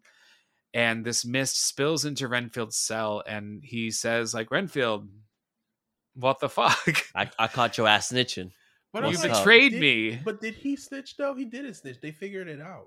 I, I guess. I mean, he, yeah, yeah, but he, he still wasn't holding true to Dracula. He, you know, he told Mina, like, you need to get away from here. Yeah, like, hint, hint, you need to leave. And Dracula well, was yeah. like, you're supposed to tell her I was a nice guy. Well, Dracula was never going to fulfill his promise to Renfield. He wasn't. No. He, he's, Renfield was a pawn. He is the most like, devious bastard. Yeah, I'm locked in here, motherfucker. Like, what the fuck you want me to be loyal to you for? Yeah. Well, this is Dracula kills him. Dracula repeatedly, as the mist, it's really cool, like slams him against the bars yeah. until he's dead. Yeah, uh, it's sad. It's cool. Yeah, and then that's not as much as we get from Renfield, which yeah. I was like, bam, he's that. That was unfortunate for him. They should have. Yeah. They should have honestly killed the other three guys that were trying to fuck Lucy because they don't matter anymore, and focus more maybe on Renfield. Yeah, maybe he escapes and there's something going on with it, but I don't know. I will let Bram Stoker know you feel that way. Yeah, thank you. uh, so then the mist comes, this green, it's like lime green. It's so cool. And it comes in the window and then flows up under the bed sheets. And then yeah. I can't help it. Ever since I was a child watching this movie, oh. it shows Mina oh. on the pillow and it shows the green mist emit from the sheets around her face. And it just looks like she farted under the sheets. Yes, I thought the same thing. I was like, it looks like she farted. So stupid. I know. It's actually very scary and a cool moment where she hears Dracula's voice and opens her eyes and he's under the sheets with her. Mm-hmm. He's clothed, though, and he's his young, handsome self. Yeah. And, she's and they have this whole thing. Scene where they confess each other's their love to each other. But he says, I have to tell you, I killed Lucy. And She she changes from like I love you to like beating him on the chest and screaming I hate you, why would you do this? And it, I honestly I love the acting in this scene because mm-hmm. she handles it she handles this ridiculous moment so well. She's nineteen years old when she plays this role, right? And turns this beating into crying and then saying I love you. Yeah, and that's difficult. yeah, yeah, yeah, I think it's a hard scene. They have a moment, and what I love about this is that Mina chooses to drink his blood. Yeah, she's not forced to. She begs him, like she's like, this is what I want. I take me a, it's a great moment where he talks about like the life I live is surrounded by death and there's death everywhere, and she just looks at him and she says, take me away from all this death. And he takes his sharp fingernail and he slices over his heart and he bleeds black blood. Oh. And she begins to like suck on his chest yeah and drink this blood, and then he pushes her away. No, you can't do this, I love you too much. And I do love that, like I do love that he's just kind of like, no, this life that I live is just it's it's pointless, like yeah. I don't want you to Not suffer life. This yeah yeah and I he think calls she... himself nothing. He says like yes. I have no soul, I have no heart, I am, you know, I I am nothing. I do love that she, I think she touches his chest to feel his heartbeat, and it's like he doesn't have one, because yeah. yeah. she like questions it, mm-hmm. and but she wants it. She's like, I want you to make me yours, yeah. and mm-hmm. it's like she really is giving herself to her. Mm-hmm. But this yeah. is, I, I do find this shot, next shot funny because they walk into the room, and she's sucking on his chest, but in their eyes, they're not seeing anything. It's just Mina just in the bed going, ah. And I was like, whoa.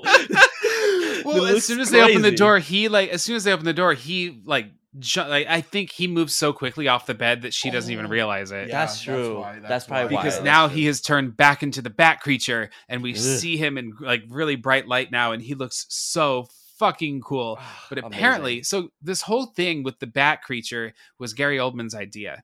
Uh, in the Ooh. Book and in past movies, he can turn into a bat, but it's not like a Batman. I like, you know, I like the I like the the Batman. It's a great design. However, Gary Oldman, because his arms are like T-Rex arms with yeah. the wing things, right? He said that he did feel really silly, actually, and that he didn't feel scary. And Coppola told him, I want you to make up something terrifying and evil to whisper into every actor's ear on set right before we call action. So Gary Oldman improvised and in his makeup bent down and whispered something evil in the ear of every actor, like something different. Mm-hmm. And then that gave him the confidence to move on with the scene, and I guess it actually like helped the actors' reactions to him being scary yeah. too. I did notice that the wings look kind of funny if you yeah. pay attention to them, because he doesn't really have the arms, it's just his arms are the wings. Yeah, yeah, they look a little silly. Um not like Van Helsing where he actually has arms but then he also has his separate wings. He looks more like a gargoyle in that sense. Yeah. Mm-hmm. What do you think he said? Like something evil? Like, do you think he was kind of like? He was probably like, "I'm gonna suck your dick if you don't like, no. if you don't get act scared of me." Or like, "I eat Twix," like both of them at the same time. And Twix, like super crazy. Like, I-, I have to tell you guys something. I, I never imagined that this was an option for eating Twizzlers, because it's pull and peel, right? You, yeah. You pull the end of it. My best friend just eats it like a candy bar. Jesus and Christ. The... That's evil. The first, the first time I watched her do it, my jaw dropped to the floor. You would have thought that she like shot Old Yeller in front of me. Like I could, could not believe what she was doing. Oh my God. Yeah, no, uh, that's that's kind of evil. That's what he whispered. I eat Twizzlers like a candy bar. All right. Anyway, uh, he begins to... Van Helsing pulls out a, a cross, and Dracula backs up into a dark corner, and it's mm-hmm. such a cool shot because his I eyes are this. glowing red, mm-hmm. and he backs up into the corner, and all that you see, like he slowly like disappears into the darkness except for the black eyes, and then someone says more light, and they put a lantern closer, and he has turned into a pile of rats. Oh, yeah, so I, cool. That was a really cool transition, and I love that the rats are still kind of in the form of the bat, so when it starts yeah. opening the wings, they're just falling off. Oh, it's, so it's like visually stunning. Like, it literally shocked me. I was like, oh shit. Yeah. Like, I was not expecting that. Yeah, it's so cool. So everyone starts screaming. Carrie Elwes has a hilarious reaction to these rats, and Mina just keeps going, unclean, unclean. And the rats run out the window. Yeah. And they're like, and Van Helsing hypnotizes her because he sees that she now has a connection with Dracula, right? Yeah. And they figure out through this that Dracula's going to go back home to Transylvania. Yeah. And they mm-hmm. say, our only hope for saving Mina is to kill Dracula. Like, she's tainted, right? And Dracula obviously can't stay in London because now they're on to him. He will have more safety and more protection if he goes back. Mm-hmm. All right. So everyone's traveling. Mina comes with them, and we are in Romania. It's a really intense, really cool scene. They're basically trying to beat Dracula to his castle. Yeah. Yeah. Cause they even right? show us the map of like mm-hmm. how they're going to get there before yeah. him.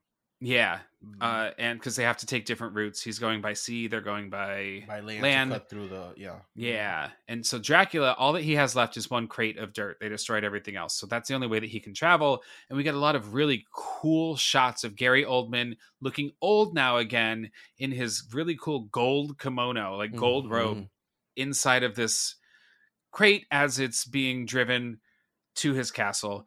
It's a really ridiculously cool, almost a chase scene with yeah. horses and carriages, and the Romani people are driving Dracula, and they get to his castle. Yeah, they, yeah, they don't they, go inside the castle, but they're like right. They're outside. They, they're right they outside. Beat up to it first. They, yeah, they camp out outside of the castle. Uh-huh. Night falls.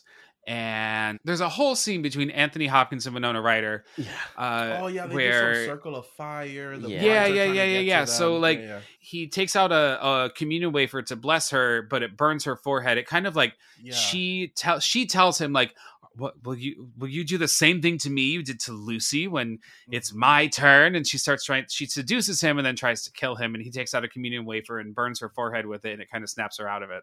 Yeah. Yeah. I wish the third act was a little more compact, yeah, because it feels a little long, the third act here. I um I like the pacing, but I do think by the time we get to this point, it it does start to feel long. Yeah, I get what you're saying. Like, yeah, I yeah. I like the pacing of where we're at. I think maybe if it had been sped up twenty minutes earlier, yeah yeah, yeah. I, I think, wouldn't feel and it would, might not feel yeah and I think that's where that's why it's probably because of the stuff that happened before. If maybe that was a little shorter, maybe this wouldn't feel so like, okay, we're, like, we're done. Why is Dracula not here yet? Yeah, exactly. Because it's like yeah. it's actually like big action. So the, the yeah. brides of Dracula start appearing. God, this shot is so cool. They're appearing in the darkness around them. And Anthony Hopkins, or Van Helsing, takes a torch and makes a fire circle around them. Mm-hmm. It sets the snow on fire. I don't know how, but he says, a circle shall protect us. And yeah. the the brides, it it's so cool. It their shadows rise up, mm-hmm. and there's like a red cyclorama, like a red psych behind them, mm-hmm. and so you see their shadows, and you see the ho- the shadow of the horse like buck up, and they start killing this horse. Yeah. yeah. So they're killing all of their horses, so like they can't escape, they can't go anywhere else, mm-hmm. you know. Poor animals. Anthony Hopkins is screaming. It's real, real cool. Next morning. Anthony Hopkins finds the brides in their coffins, and he beheads those bitches. Hell yeah. yeah. They're done. Sick and tired of that shit. I, but I was like, damn, again, these bitches, like, can't no one wake up? They took melatonin. They took melatonin. So yeah, I don't know. Sleep. I'm a pretty I'm a pretty deep sleeper.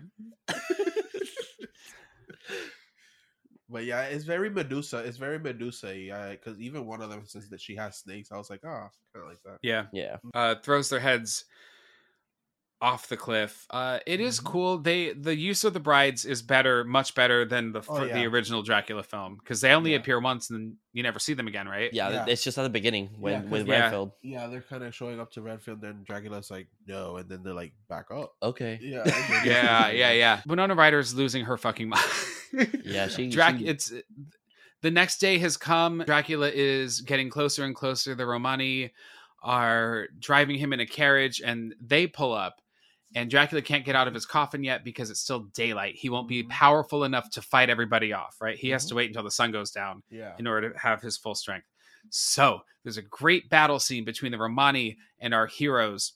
Mm-hmm. Meanwhile, Winona Ryder climbs up on a rock and, and she, like, casts like a Romani spell.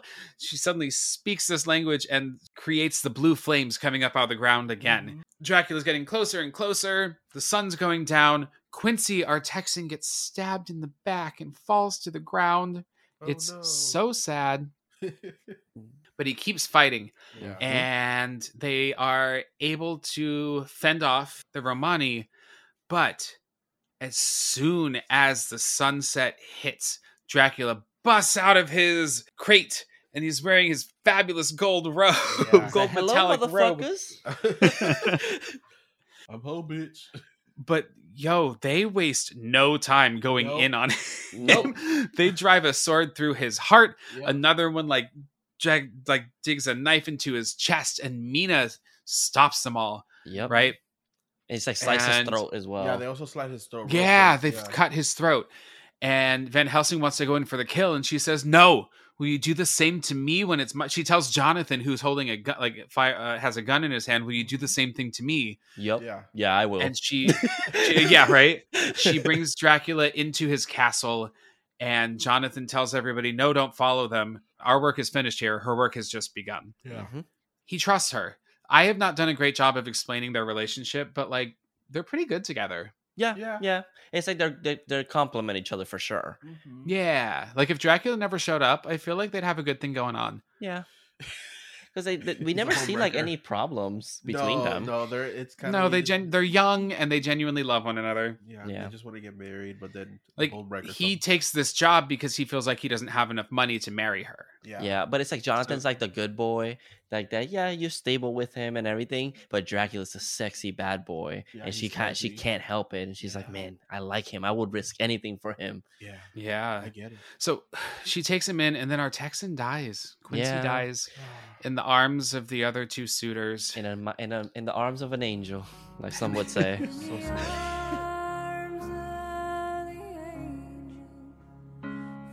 But hey, at this point, I'm like, why was he in the movie this long? I'm gonna be completely fair. All three of them. But it no, was nice I, seeing him. I don't know, guys. I really like them.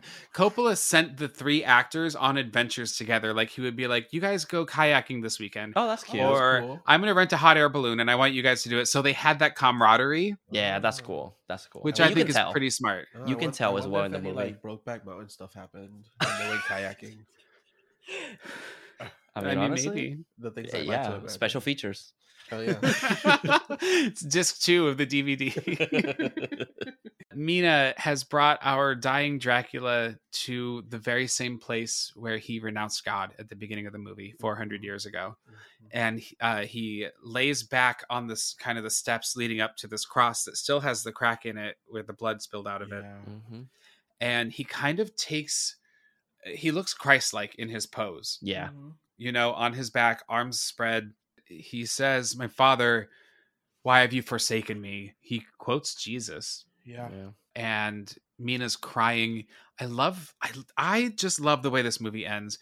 She's crying and he looks at her and, and he says, "It is finished." And he, he's got the sword through his like stomach or like through his body. Yeah. And he takes Mina's hands and puts it on the handle of the sword. And he's like, "I need you to finish me off." Right. Yeah.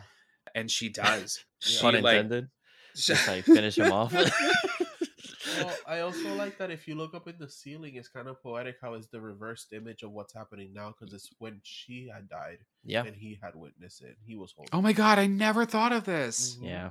It's it's kind of beautiful, like, yeah. and it's, it's it just shows it, and it's like yeah. it, exactly the opposite. It's literally like it just it repeated itself, but now it's reversed. She shoves it through his chest, and he expires. And yeah, she looks up at the ceiling, and there's a painting up there of Dracula and Elisabetta. Mm-hmm. And I think you could interpret it a couple of different ways. I think that in this moment, she's obviously, when when when she kills him, the burn scar on her forehead from the communion wafer disappears. Yep. Mm-hmm. And it's like she has this moment of clarity, and she looks up and she sees Elisabetta, who does look like her. And while she did previously in the movie, when she drank Dracula's blood, describe the, the homeland as though she had been there, uh-huh. she maybe connects like it's not her. And so in order, I kind of interpret it as like, in order to reunite them, she takes the sword out of his chest and really quickly cuts his fucking head off. Yeah, I was yeah. like, whoa. That was out of nowhere. Yeah. But it's true. It's like she needed to end it. Mm-hmm. And he'll yeah. truly be happy with Elisabetta. Yeah. Mm-hmm. And I like that this movie puts it in her hands. Actually, George Lucas saw an early cut of the movie, and he suggested that Mina needed to finish him off. And nice. So they went back and reshot this whole ending. And like, I'm really sense. glad that they did. Mm-hmm. Yeah. It, I think it, it really ends in a really powerful way. I yeah. think if, if yeah. she wouldn't have done it, I feel like it would have been incomplete for sure. Mm-hmm. And if you want to go with crazy theory, what if like she does finish him off, but she stays as a vampire? So she's kind of starting that she's the new Dracula, and like four hundred years later, she meets another man that looks exactly like him, and the cycle it's just, just like a cycle, just like a giant cycle. Yeah. But no, we see that she turns back into normal. No, no, she does. She does. It's just my crazy. no, no, she does. She does. Well, after after she stabs him, uh, you know, like. pushes the sword all the way through him, he transforms from being the old frail version of him to he there's a phase where he looks almost Christ-like, and it's really him four hundred years ago. Yeah. And then he finishes with him transformed into his modern youthful appearance. Mm-hmm. Yeah. Anyway, and that's it. Bram yeah. Stoker's Dracula. We have that really great marching spooky music, and the credits begin to roll. Yeah. And honestly, it is a great ride. Yeah. And I had a, I really, really enjoyed this movie. So better, uh, much better upgraded. Hell yeah. Hell. That's good. I don't know. I just felt like there's more to the story than the black and white ver- than the Bela Lugosi version. Oh, no, they explain a lot. It's yeah. the stuff that the black and white just leaves you like, so what is happening? Mm-hmm. Yeah. Yeah. And that's it. So we have a rating system here on the Rick or Treat Horror Cast. A movie is either a trick, which means it's okay, or it's a treat, which means you loved it, or it is a smell my feet, which means it sucked. Hmm. So Carlos, what do you think? Uh, I'll let you go first. I I say it's a treat. It's definitely a treat. I really enjoyed it. It has really cute. Oh, cute. It has really good, sorry, it's late. It has very good visuals, and the cinematography is great. Um, my only complaints, like I said earlier, I just wish it was a little shorter and maybe concentrated more on maybe Renfield's part of the story, because that Renfield's part just seemed a little more uh, random if you don't know anything about Renfield. Yeah. But, I feel that. Great. I feel that. Mm-hmm. Yeah, I think um, I'm also going to go with a treat as well, because I... As much as I have complaints about it, I still did enjoy a lot more. Um, I like you said, the cinematography is great, the beautiful costume design, the the set design, everything about this movie. You there's nothing to hate besides uh, Keanu Reeves' performance.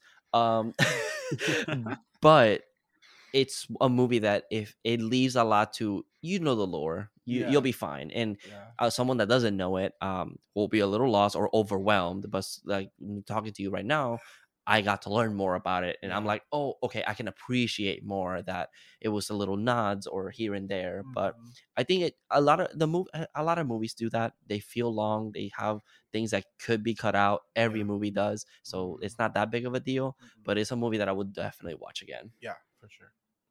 What about you, Ricky?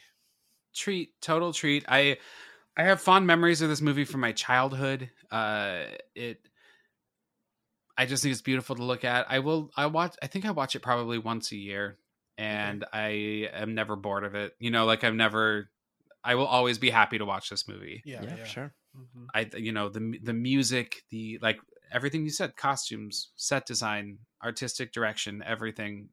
Mm-hmm. And a really incredibly true iterate like interpretation of the book, and the embellishments and things that they added to it only make it better when you see it on screen. Yeah. Mm-hmm. You might not need all of the backstory of the war and Elisabetta and everything when you read the book, but I think it really helps in the movie because it humanizes him. Yeah, for sure. Yeah. You know?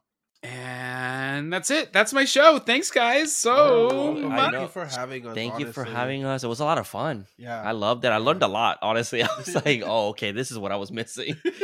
Good. Listen, I really mean it. Listen to that Audible version of Dracula with Tim Curry. Yeah, and Alan that sold me. Real cool. Uh, where can my listeners stalk you? Yeah, so you can find us at any social media platform, um, at Horror Daddies. Uh, we do YouTube podcasting as well, so if you want to check us out there. Um, currently, right now, we're going to be gone for hopefully just a month.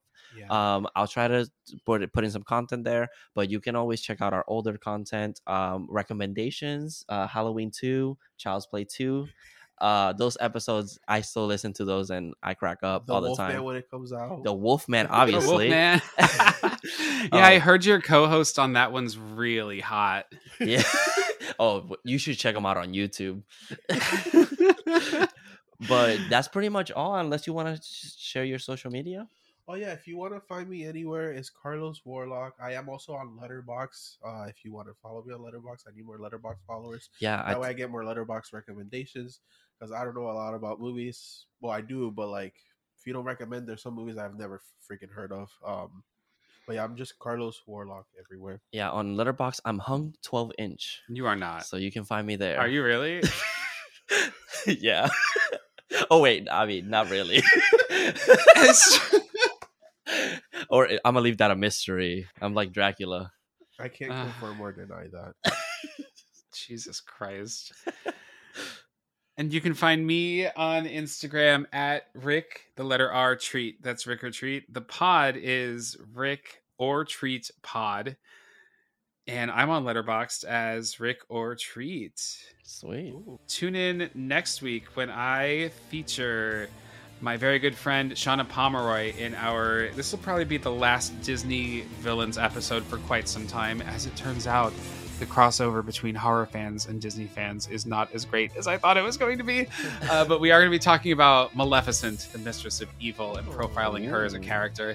So tune in next week. And other than that, thanks again, uh, Horror Daddies. And I'll see y'all later, spookies. Bye. Thanks for coming Rick or Treating. You can follow the show on Instagram at Rick or Treat Pod. It'd be a real scream if you'd take a moment to subscribe, rate, and review the show on whatever platform you're listening on.